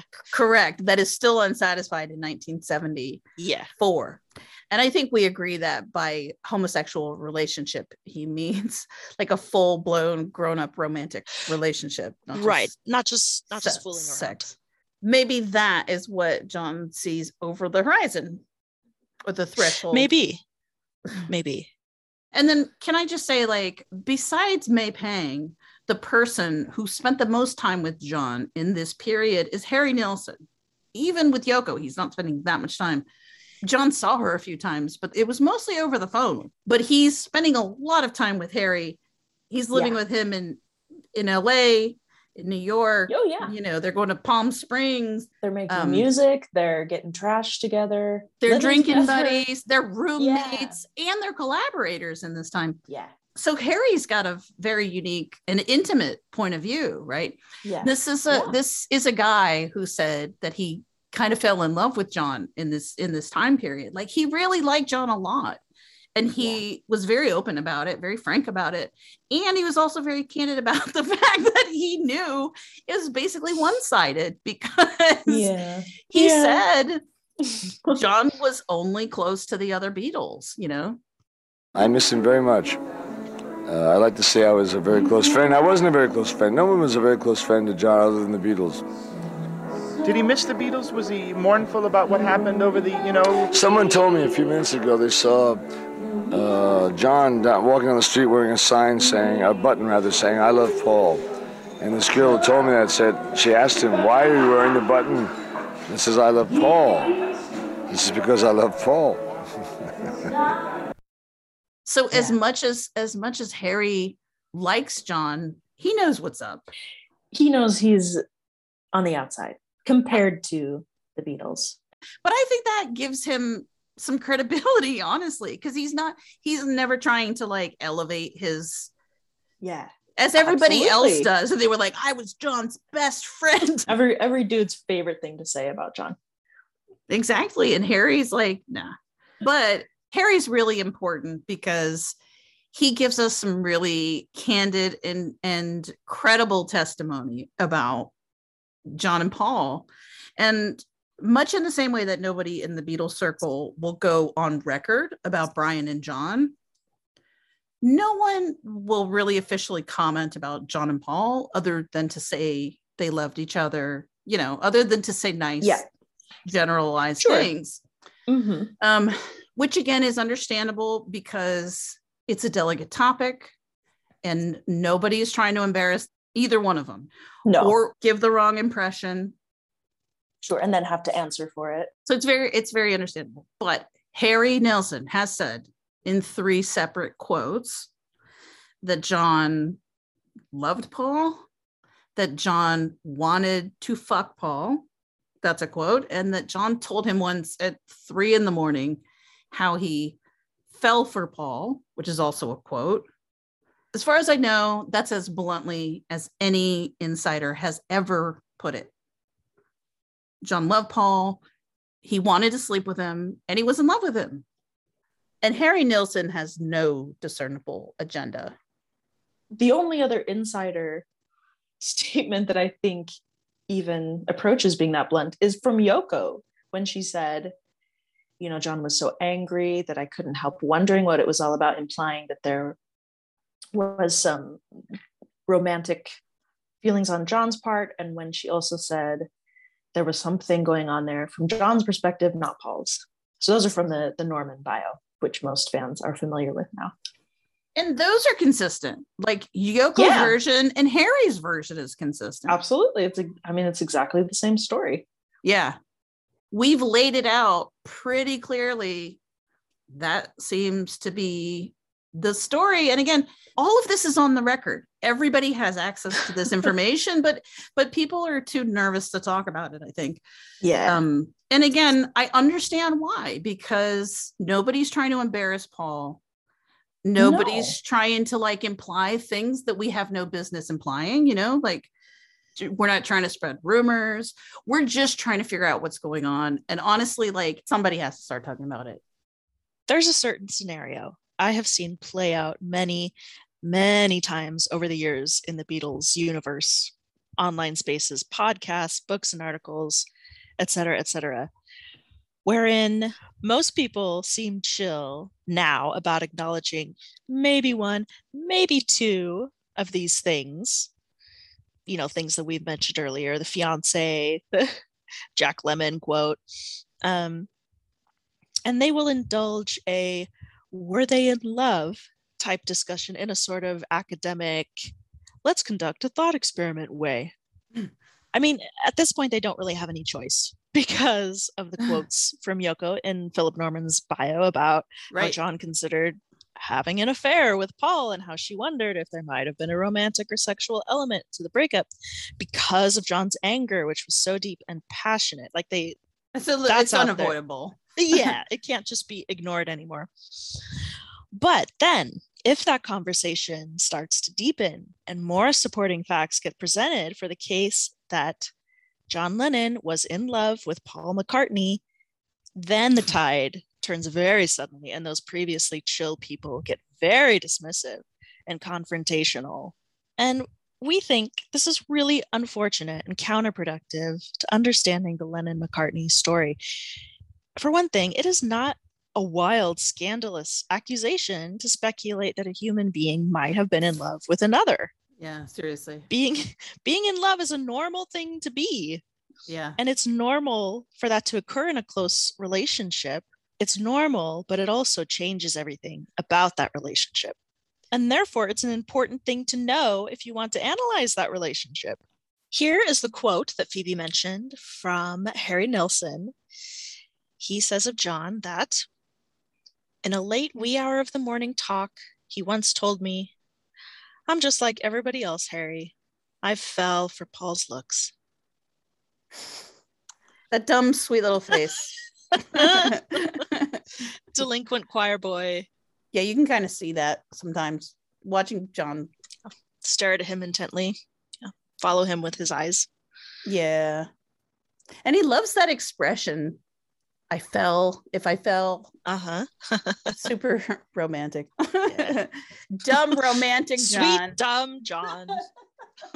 I mean, it's not something you're interested in discussing. That's fine. But what steams me is when people act mm. like the conversation is stupid or the discussion, my favorite is dangerous or slanderous or whatever. Like, have some respect, examine your Yeah. own reactions. Think about how much the story changes if it's love that broke up the Beatles, not boredom or a power struggle or entropy. Love. this band is a big deal if for no other reason than because people make a big deal out of them. There are you know museums and like university degrees on them. And uh, you know we're talking about people's relationships. And so that's not an exact science. Yeah. it's going to be a little bit messy and a little bit subjective. And you know but it, this is it's art we're talking about. So i'm sorry that it's not so cut and dry but you can't you know a statistician is never going to figure the story out No. just no. not how it works and i completely understand being skeptical by the way i mean we should all be skeptical Sure. that that's makes sense that's a good attitude to have and i also get why people are suspicious of titillating rumors but this isn't even titillating it's mostly just sad Yeah. um especially since both john and paul end up being so hurt by it and they carried a lot of a lot of hurt feelings and baggage about it for the rest of their lives both of them yeah. Yeah. so it's a real big deal um however you want to interpret it and this is you know we're just doing our best interpretation but you know the uh, the quote from harry about john wanting to sleep with paul comes from Geoffrey Giuliano, who doesn't have the best reputation in in Beatleland. So, like, if anybody doesn't want to believe it, you can choose not to. Um, Sure. But Giuliano was claiming to quote Harry directly in a conversation, and also Yoko is a primary source, and she said the same thing. Yeah, and then you also run up against the idea that, well, even if even that's if that's so, it's not important to the story. It doesn't change anything. I mean, being in love with somebody is the most important thing in the world as far as your relationship with that person goes. so it would be like the heart of their whole relationship, which is the heart of of the whole band. So but Yeah. the idea that this isn't important to the Beatles is crazy. Yeah. It's what could be more important? Hmm. If this is the story, it's important that we frame it properly because otherwise we're telling a bullshit story. Right. You can't just ignore it. Yeah, and like I res- I respect their privacy. I understand that and like I'm I never want to be disrespectful to them. I'm not trying to pry into Yeah. their business. I'm not trying to be disrespectful. I'm just trying to tell this story honestly like as I see it and again uh, we're pulling information that exists and just compiling it and and and trying to look at the bigger picture. It's not, you know, we're not making anything up here. Yeah. I agree.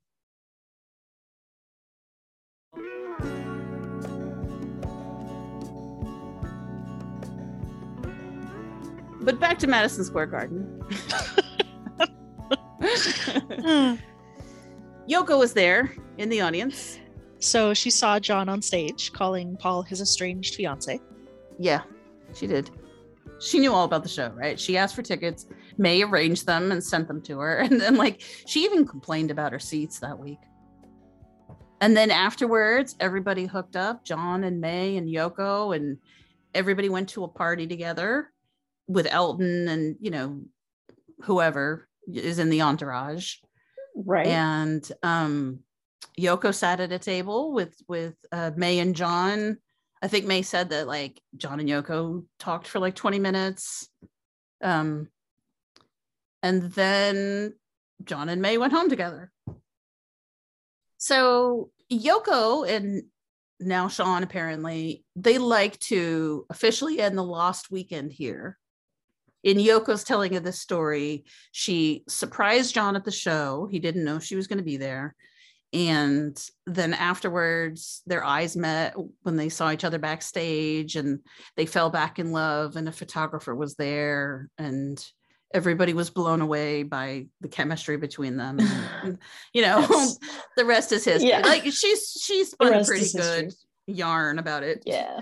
Um, and I, I have to say, looking at this from Yoko's point of view, um, she actually is John's estranged wife, and John knows she's there in the audience. It wasn't a surprise afterward.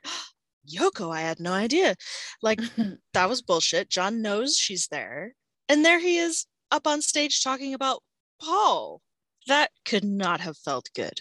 as his wife, she's within her bounds to be like, you better get on the phone to Rolling Stone right now. Tell them about how you are about to die without me.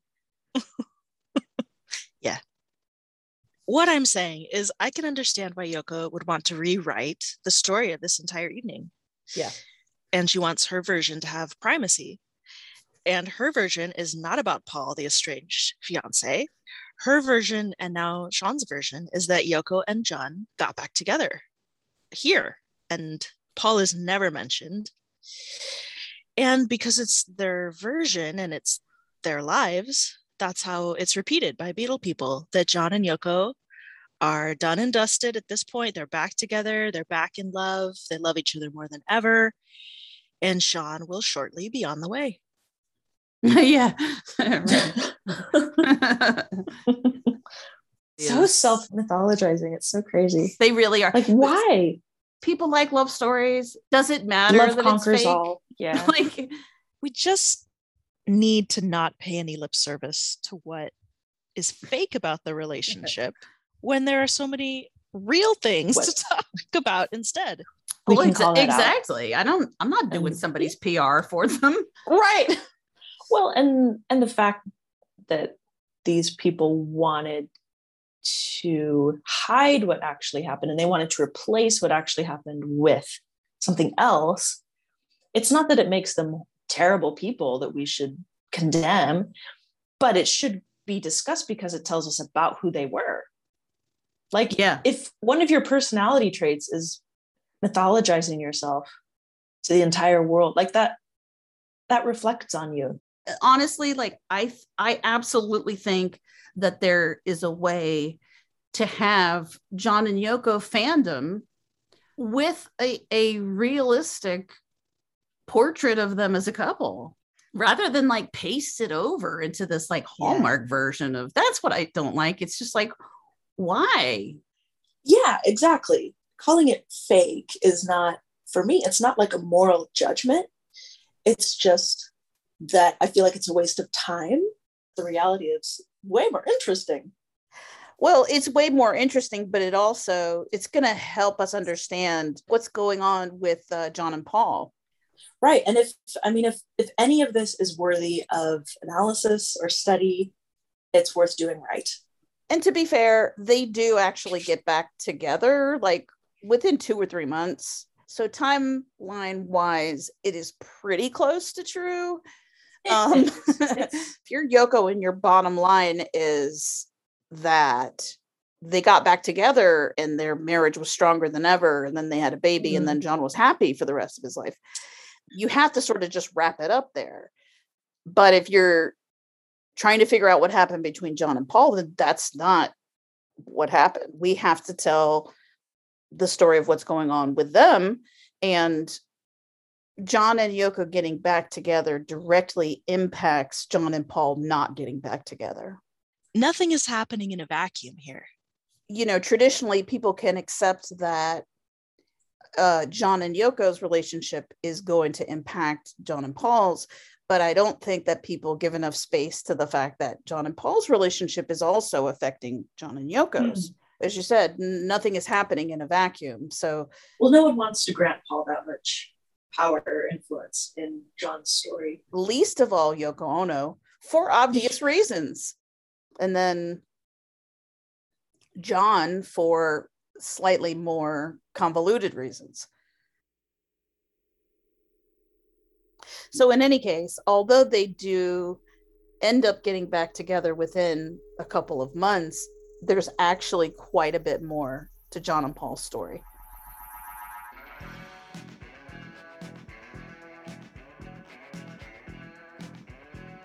So, the end of 1974 sees the final dissolution of the Beatles. This is the finalization of the divorce proceedings initiated by Paul at the end of 1970. George, John, and Paul were all in New York to sign the final agreement. Ringo was signing from the UK because he couldn't come into the US because he's trying to avoid being served by Allen Klein. anyway, um, here's May's take of what was going on with John. One night, John's lawyers visited us at our apartment. Many years have been devoted to negotiating an agreement to dissolve Apple, and the lawyers had had innumerable meetings with John. They had answered every one of his questions clearly and had sent him copies of each piece of correspondence concerning the negotiations. The whole experience had been exhausting and extremely difficult. When they were finished, Harold turned to the subject of Lee Eastman. Harold said, Lee Eastman is determined to get Paul out of this agreement. He wants Paul to get his solo royalties directly, and he's willing to pay anything to accomplish this. Because of the fact this is a really good deal for you, John. In fact, you've come out better than we all thought you would. I think you should sign.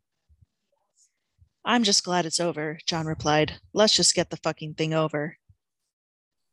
After the lawyers left, all John wanted to do was watch television. I knew he didn't want to reflect on any aspect of the official end of the Beatles, and I knew better than to ask any questions. John seemed to be in a very strange state of mind about the dissolution. From the hints he had dropped since we had been together, I had learned that John's departure from the Beatles had essentially been Yoko's idea. Without Yoko to drive him forward, He felt strangely ambivalent about officially ending the Beatles at that moment. By nature, also, he felt inclined to take a position opposite from that of Paul McCartney. Paul desperately wanted that agreement signed. Whether or not it was the best thing for him to do, John, on principle, was inclined not to want to sign it. So John balks on the agreement.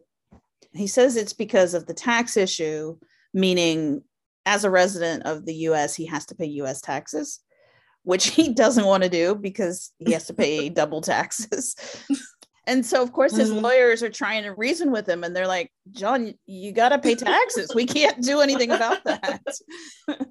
what if we could, but um, but but John digs his heels in, and he locks himself in his bedroom and won't let anyone in. So May is standing outside the door, talking to him through the door, and she writes, At that moment, John was at his most unpredictable. Suddenly, his fears that his money was going to be taken away from him, that he was going to be cheated, that he had to have as much money as possible, had all come into play.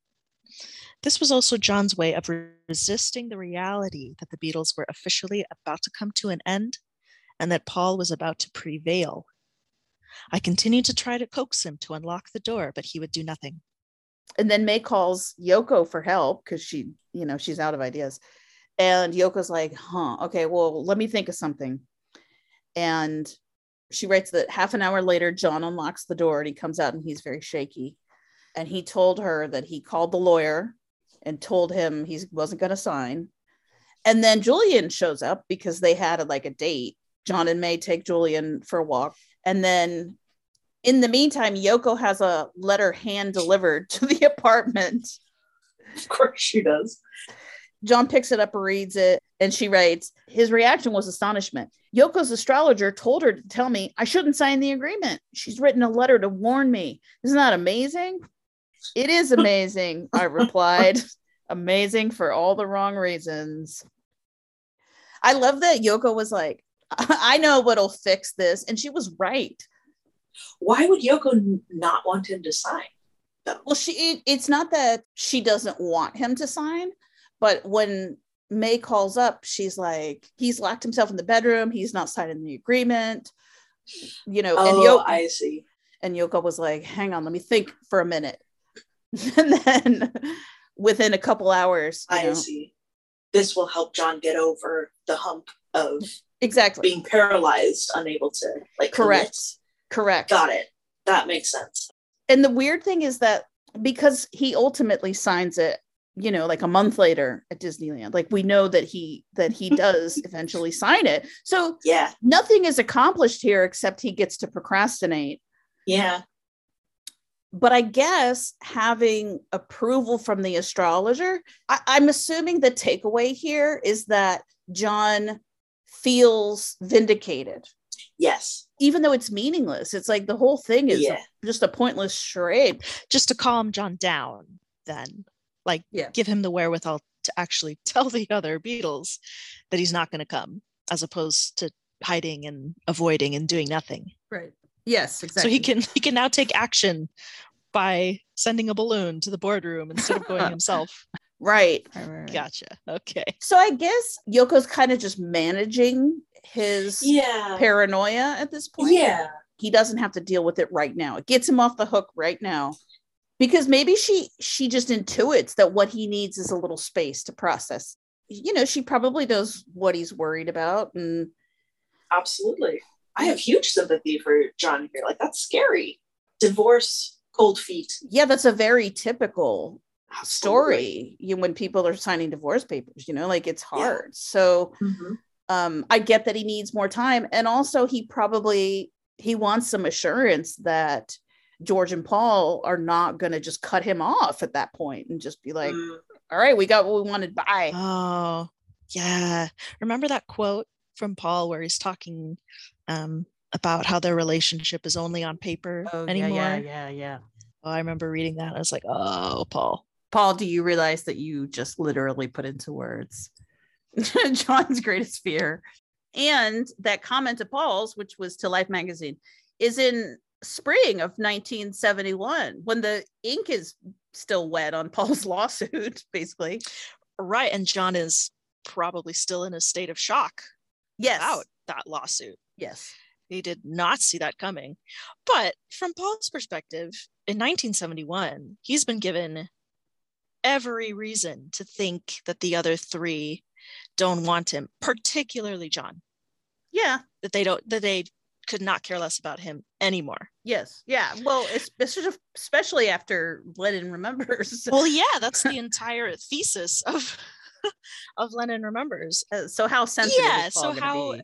You know, how careful is Paul going to be in terms of hurting John's feelings by saying he doesn't want him? Like, John's just told the whole world he doesn't want Paul. So Right. But knowing what we know now, I can totally see John reading that and having a meltdown and locking himself in his room. Yeah. So the other Beatles learn that John isn't going to sign. George Harrison calls up and screams at him. and then Paul Paul calls up and plays good cop and sweet talks him. And then a couple of days later, John decides he wants a private meeting with Lee Eastman. Uh, of all things, of all things at this moment, that's what he wants. seriously, and everybody can tell from a mile away that's a bad idea. Except Linda, apparently, who was like, "Great, let's do it." You know, She believes in her dad that he can solve anything. she must. But Lee Eastman, as everybody is probably aware, hates John Lennon. But anyway, for whatever reason, Lee Eastman grants this meeting. and there is no uh, there there's literally no point to it because John has nothing on his agenda. He just wants to go tell Lee Eastman, suck my dick, you know, like that's not a quote, but you know, it's basically the only point of it. He doesn't Yeah. come with like a counter offer or anything. He's just like, I called this meeting to tell you I don't want to sign. like, well, I already knew that, John. Why are you Yeah. here?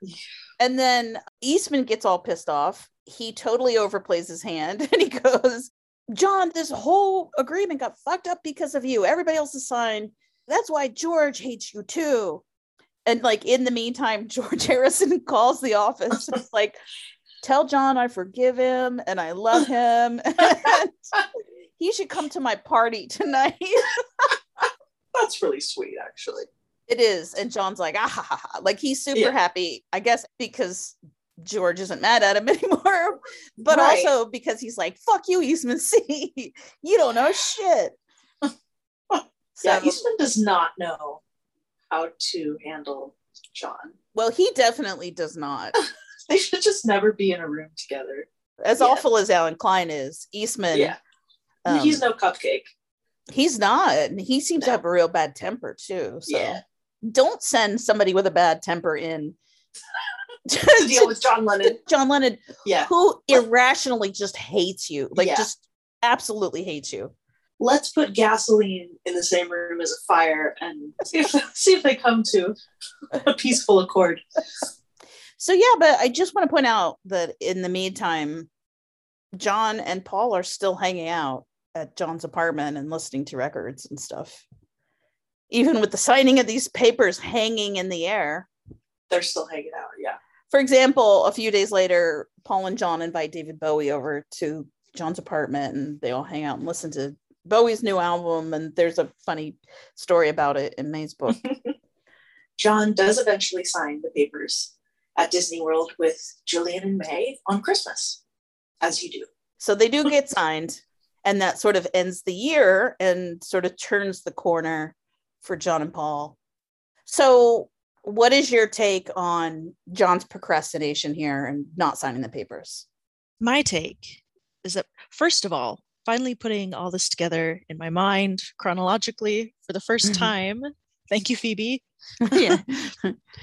John balking at finalizing his divorce from Paul happens after John gets up on stage in Madison Square Garden, calls Paul his estranged fiance in front of Yoko and all of New York.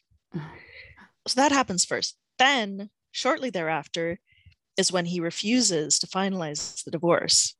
And then, after Paul convinces him to sign, that's when John goes back to mm-hmm. Yoko. And then he and Yoko spin the Madison Square Garden concert into being the scene of their own reconciliation. So they appropriate that particular night and make it about them getting back together.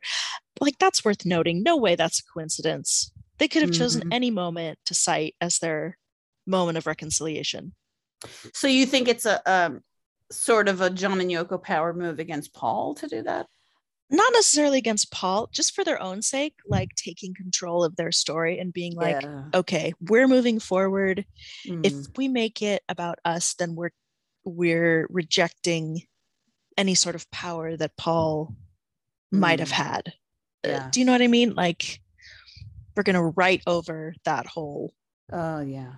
like that makes sense with their superstitious natures drawing a sigil to you know ward off the evil spirits Yeah. and turn it turn us weakness into strength kind of kind of deal Yeah, that kind of does make sense because the way that we were just talking about Madison Square Garden, like, definitely puts John not exactly a vulnerable position, but sort of in the um in the suitor's position, you know. yeah yeah he's Um, gone out on a limb Right. They they don't ever want him to look vulnerable at any time. right So, like you were saying, that's a good way to sort of shift the power back and sort of take control of the narrative. And yeah exactly exactly yeah and i mean even though there was no other possible result of the divorce paper signing it is it is kind of like john said hey paul you're my fiance and then paul comes back with i want a divorce not that john didn't want that too on some level it's just i feel like the timing might have stung a little bit to john okay so back to the divorce paper signing Yeah. which again in May's telling happens before John and Yoko get back together. I think John got just got cold feet about cutting himself off from the other Beatles. Obviously, the financial aspect was an element, like May says, but yeah. I don't think you lock yourself in your room because you don't want to pay taxes. I'm sure he didn't, but yeah, that's a good point. that yeah, that sounds like a emotional semi breakdown, not fiscal responsibility breakdown. right, right, right. and it was probably so emotional for him, not least because the situation is of his own creation to some extent. Like he's really run hard up against the wall of the negative consequences of his own actions. right because even if it this might not have been sort of the outcome that he wanted, he did say, "I want a Yeah. divorce." Yeah, and and not that the breakup is all his fault at all. I don't think that at all. Right, right, right, right. Yeah. So, what do you think about May's comment that from hints he had dropped since we'd been together, I'd learned that John's departure from the Beatles had essentially been Yoko's idea? I I found that surprising, to be honest. And okay, so we need to factor in that this is just May's perception, Mm. and she likes Paul and Linda. She doesn't like Yoko. But let's okay, let's say that John did drop hints that that was the case, and let's say that he did genuinely believe that at the time. Ah, my take is just just really sad. I think we can safely say and understand that Yoko definitely would have been in favor of the breakup. I don't know though. I don't know though. First of all, yes, I think we should for sure just take it with a grain of salt because it's she's not even quoting him directly. She's saying No. that that's what she gleaned from stuff that he said. So From hints, yeah. yeah, so grain of salt. But if it is true, it does sort of support the idea that that was a chess move on John's part by saying I want a divorce, that it wasn't mm-hmm. necessarily his pure wish. It was more of like a, a bargaining chip. Or his trump card, or or however you want to say it, like his final card to play, where he's like, this will get Paul shaken and get him to clean his act up. Or even, I mean, I feel like John would say incendiary things without any sort of like um, long term game plan, but just to, if he was mad, Yeah. Yeah. just to throw the, the other party off balance, you know, hurt them. Yeah, yeah. And knowing what we know about Yoko, like I can I can to an extent I can buy that. Although she insists that she didn't know John was going to ask, say, I want a divorce in that meeting, which I'm not saying she's lying, but um, I assume that she was on Klein's side of like, let's not say anything yet. yeah, you know that's what I true. mean? But but even you know, like, let's not say anything yet. You're basically admitting that like you're holding on to that card Yeah. until you know the the right opportunity presents itself for you to slam it down on the table. You know what I mean? Well, or just that you don't want to tell someone about it yet. Like you can fully intend to do something eventually, but just not want to tip your hand yet. But I take your point, and uh, it's an important possibility to consider. So I think you're saying the same thing that I'm saying. Well, no, because because your point is that it's a a bluff that this card is a bluff. No, no, no, not necessarily. I'm just saying that it's a it's his power move. It's his uh ace in the hole. If you're like, I'm going to quit my job, you still want to hear their counter offer. Absolutely. Yeah. And so the the question would be how much of that is is emotionally driven, which is kind of what we're focused on, and how much of it is purely, you know, he does truly want out of the Beatles. He just wants to do it on the terms most favorable to him, and that's why he's holding off. Or, I mean, it, could be a situation like you do want to quit your job, but that doesn't mean under no circumstances you could be talked back into it if if things change. So it might be a, a case where John has decided he's going to quit. I think he has decided that, but still hold open the possibility that Paul can talk him back, depending on what Paul brings as a counteroffer. And even if he's not, he would still want to hear the offer. Whether or not John intended to accept Paul again, it would still hurt that Paul made zero effort to woo him back. And again, Yes. it doesn't play out the way that John expects it to. And it ends up in this disaster of, you know, getting served Yeah. divorce Yeah. papers. you know? Right. So here's an important question about John's last minute panic about signing the papers. Mhm. Does that have anything to do with a hope on John's part that he'll never have to sign? I don't think so. I mean, He could hardly expect Paul after all this to be like, yeah, well, let's just not sign these papers and no, there's there's no way. There's no way. yeah. and also it's like a you know it's a bad situation for them all to be in so i i they're not a band anymore they need to have this Yeah. done This is old business that just has been hanging and dangling. And then who knows what might happen after that. yeah i mean for john i really just think that it is the symbolism of hmm. having nothing to do with each other really legally anymore like i think it's just the, the symbolism of signing divorce papers that is just kind of traumatic to him Yeah. in in a way that's not really rational you know he is genuinely concerned about the money Right. um and you know as may says uh he he's just naturally inclined to take a opposite position from paul there i think there's maybe something to that too Eh, you know in addition to being you know best friends or partners or whatever they are Yeah. also adversaries and rivals and whatever so i mean they're competitive right yeah. so yeah, I, if nothing, if nothing else. so I do think for sure there's an element of like, well, I don't want Paul to win and just take Right. everything. And I'm standing here like a dick with nothing except a divorce decree, you know, like, sure, just kind of humiliating. You don't want that either. So I, there's a bit of that too. But I think Yeah. as the lawyer has told him, like, John, this is a really good deal for you, actually. Like, Paul is so eager to be done with this that he's being pretty generous, you know? Yeah. Which would not necessarily be comforting to John. Yeah, if if you're we're looking at it that way. Yeah, exactly. Right. From like an emotional standpoint, that might Yeah. feel Not great. like he's so eager to get away from me. Great. Exactly. He'll do anything. yeah, right, right, right. He'll part with some of that precious, precious money that he loves so much. Yeah. Which, by the way, he knows he'll easily earn back from his wildly successful solo career. Yeah.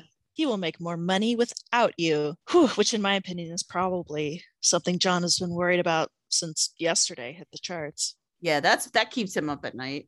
And the other thing nobody talks about is like, so as soon as that happens, like John retires after he's no after their money's no longer going into a pot. John's kind of like, well, what's the point? Fuck it. Wow. I feel like he wouldn't he be more motivated because now he has to. If he was if he me. was motivated by putting mo- his own money in his own pocket, then yes. If he's more motivated to compete with Paul, and if he feels like when he's part of a working unit with Paul and that they're pooling their resources, if he feels he has to pull his end, Mm. that's the question. Is that what's motivating him? Is the is the the lack of being attached to Paul or involved with Paul, legally bound to Paul, once he's just on his own, does he lack that motivation? Interesting. Hmm. I never thought about that. No, me neither. Till just now. hey, I think maybe we've been sort of circling this, which is John's fear of abandonment. If he signs these papers and the others don't have to deal with him anymore, they're not obligated, are they even going to see him? What if they mm. were just humoring him all this time, just trying to get his mm. signature? Oh God, yeah, that's true. I mean, that's extreme, but it's John. So even if that isn't a conscious fear, Well, I mean, let's let's refer to that that audio letter that Mimi recorded to him in the 70 in the early 70s where she's she says, "John, how fucking stupid are you? Like there what possible reason would anybody have to be your have? friend other than your money?" how could she say that to him? I on like that one letter just is sort of terrifying when you think of John being raised with those sorts of comments from the age of five or whatever. That is really fucked up. if she's saying to him, which to, to give her, let's give her the benefit of the doubt for a second. If she is saying, like, John, wake the fuck up. Phil Spector and Allen Klein don't Yeah. love you. They are not your friends. They want your money and they are using you as a cash cow, you fucking idiot. Why are you Yeah. turning your back on George and Paul, who have been your best friends since you were 15 years old? Oh, do you think that's what she she's not just lumping every person in? She's not saying no one on earth would ever have anything to well, do with that's you. how that's how I take it because she's also sort I of hope so. reprimanding so. him in the same letter. She's just like, "Why are you attacking the Beatles?" You know, like because she's like, remember, she's like, at least they take care of their families. I hope I hope that that's what she meant. She was talking about genuine creepos, like Yes, well, and from the same era, she's like, I don't, I don't know what is going on with John and Paul, but they'll be fine because they've always been best friends, and they they will always make it up, and I'm not even worried about that. well, that's good. That makes me feel better about that letter. So if she's if she's saying that, like John, wake up, these fucking people, you know, Jerry Rubin and all the, you know, like the New York Right. hippies and uh, like, like these people are not your friends. They're just sort Yeah. of using you as like either as a poster child for their cause, or you know, to get publicity or to get money. Yeah. And she's not wrong. There are a handful, only a handful of people that actually know him and love him And, have his it- best interests at heart. the Beatles and like maybe two or three other people. Yeah. And that's it. Yeah. I mean, to your point though, she's not sugarcoating anything. She's just like, wake No. up. You're Yeah. you're a clown, man. Yeah, there would certainly be a nicer way of saying that. Yeah. No, she's not a she's like you can tell Yeah. why why John is the way he is. Like she is Yeah. blunt. Yeah. So if he that's the environment that he grew up in, then he's always going to be worried that he's not lovable basically. He's not. Yeah. Yeah. Even George and Paul are going to be done with him. They've tolerated so much for so many years. Yeah. That if they have this opportunity to cut him off, that they'll take it. Yeah. Which is why it's so good that as soon as the papers are signed, you know, Paul turns around in January and invites him to New Orleans. Yeah. If John was afraid that Paul was going to drop them as soon as those papers were signed, then he found out real quick that those fears were unfounded. And Paul knows him too. You know what I mean? Like like Yoko obviously knows him super super well, but Paul knows him really well too. I mean, I would assume that Paul understands on some level what John is afraid of, you know? And b- because he intuits that, he reaches out to him immediately.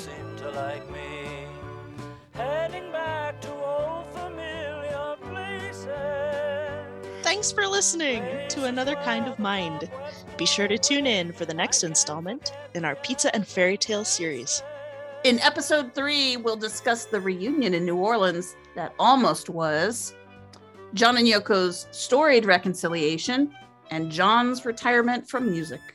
Hypnosis, primal scream therapy, paranoia, rejections and misunderstandings, birth, death, jealousy. All landmarks on the winding road that leads Paul and John back to a state of estrangement. Get your little ass over to episode three. We're going to make you work like a bitch. That's right. We have worked hard every fucking day. So you better listen to every fucking episode. You, your little ass. Don't have a little ass? You will. By the time we're done working it. Whoa. Whoa. Nope. 30. And I love you, and you, you seem to like, you seem to like, you seem to like.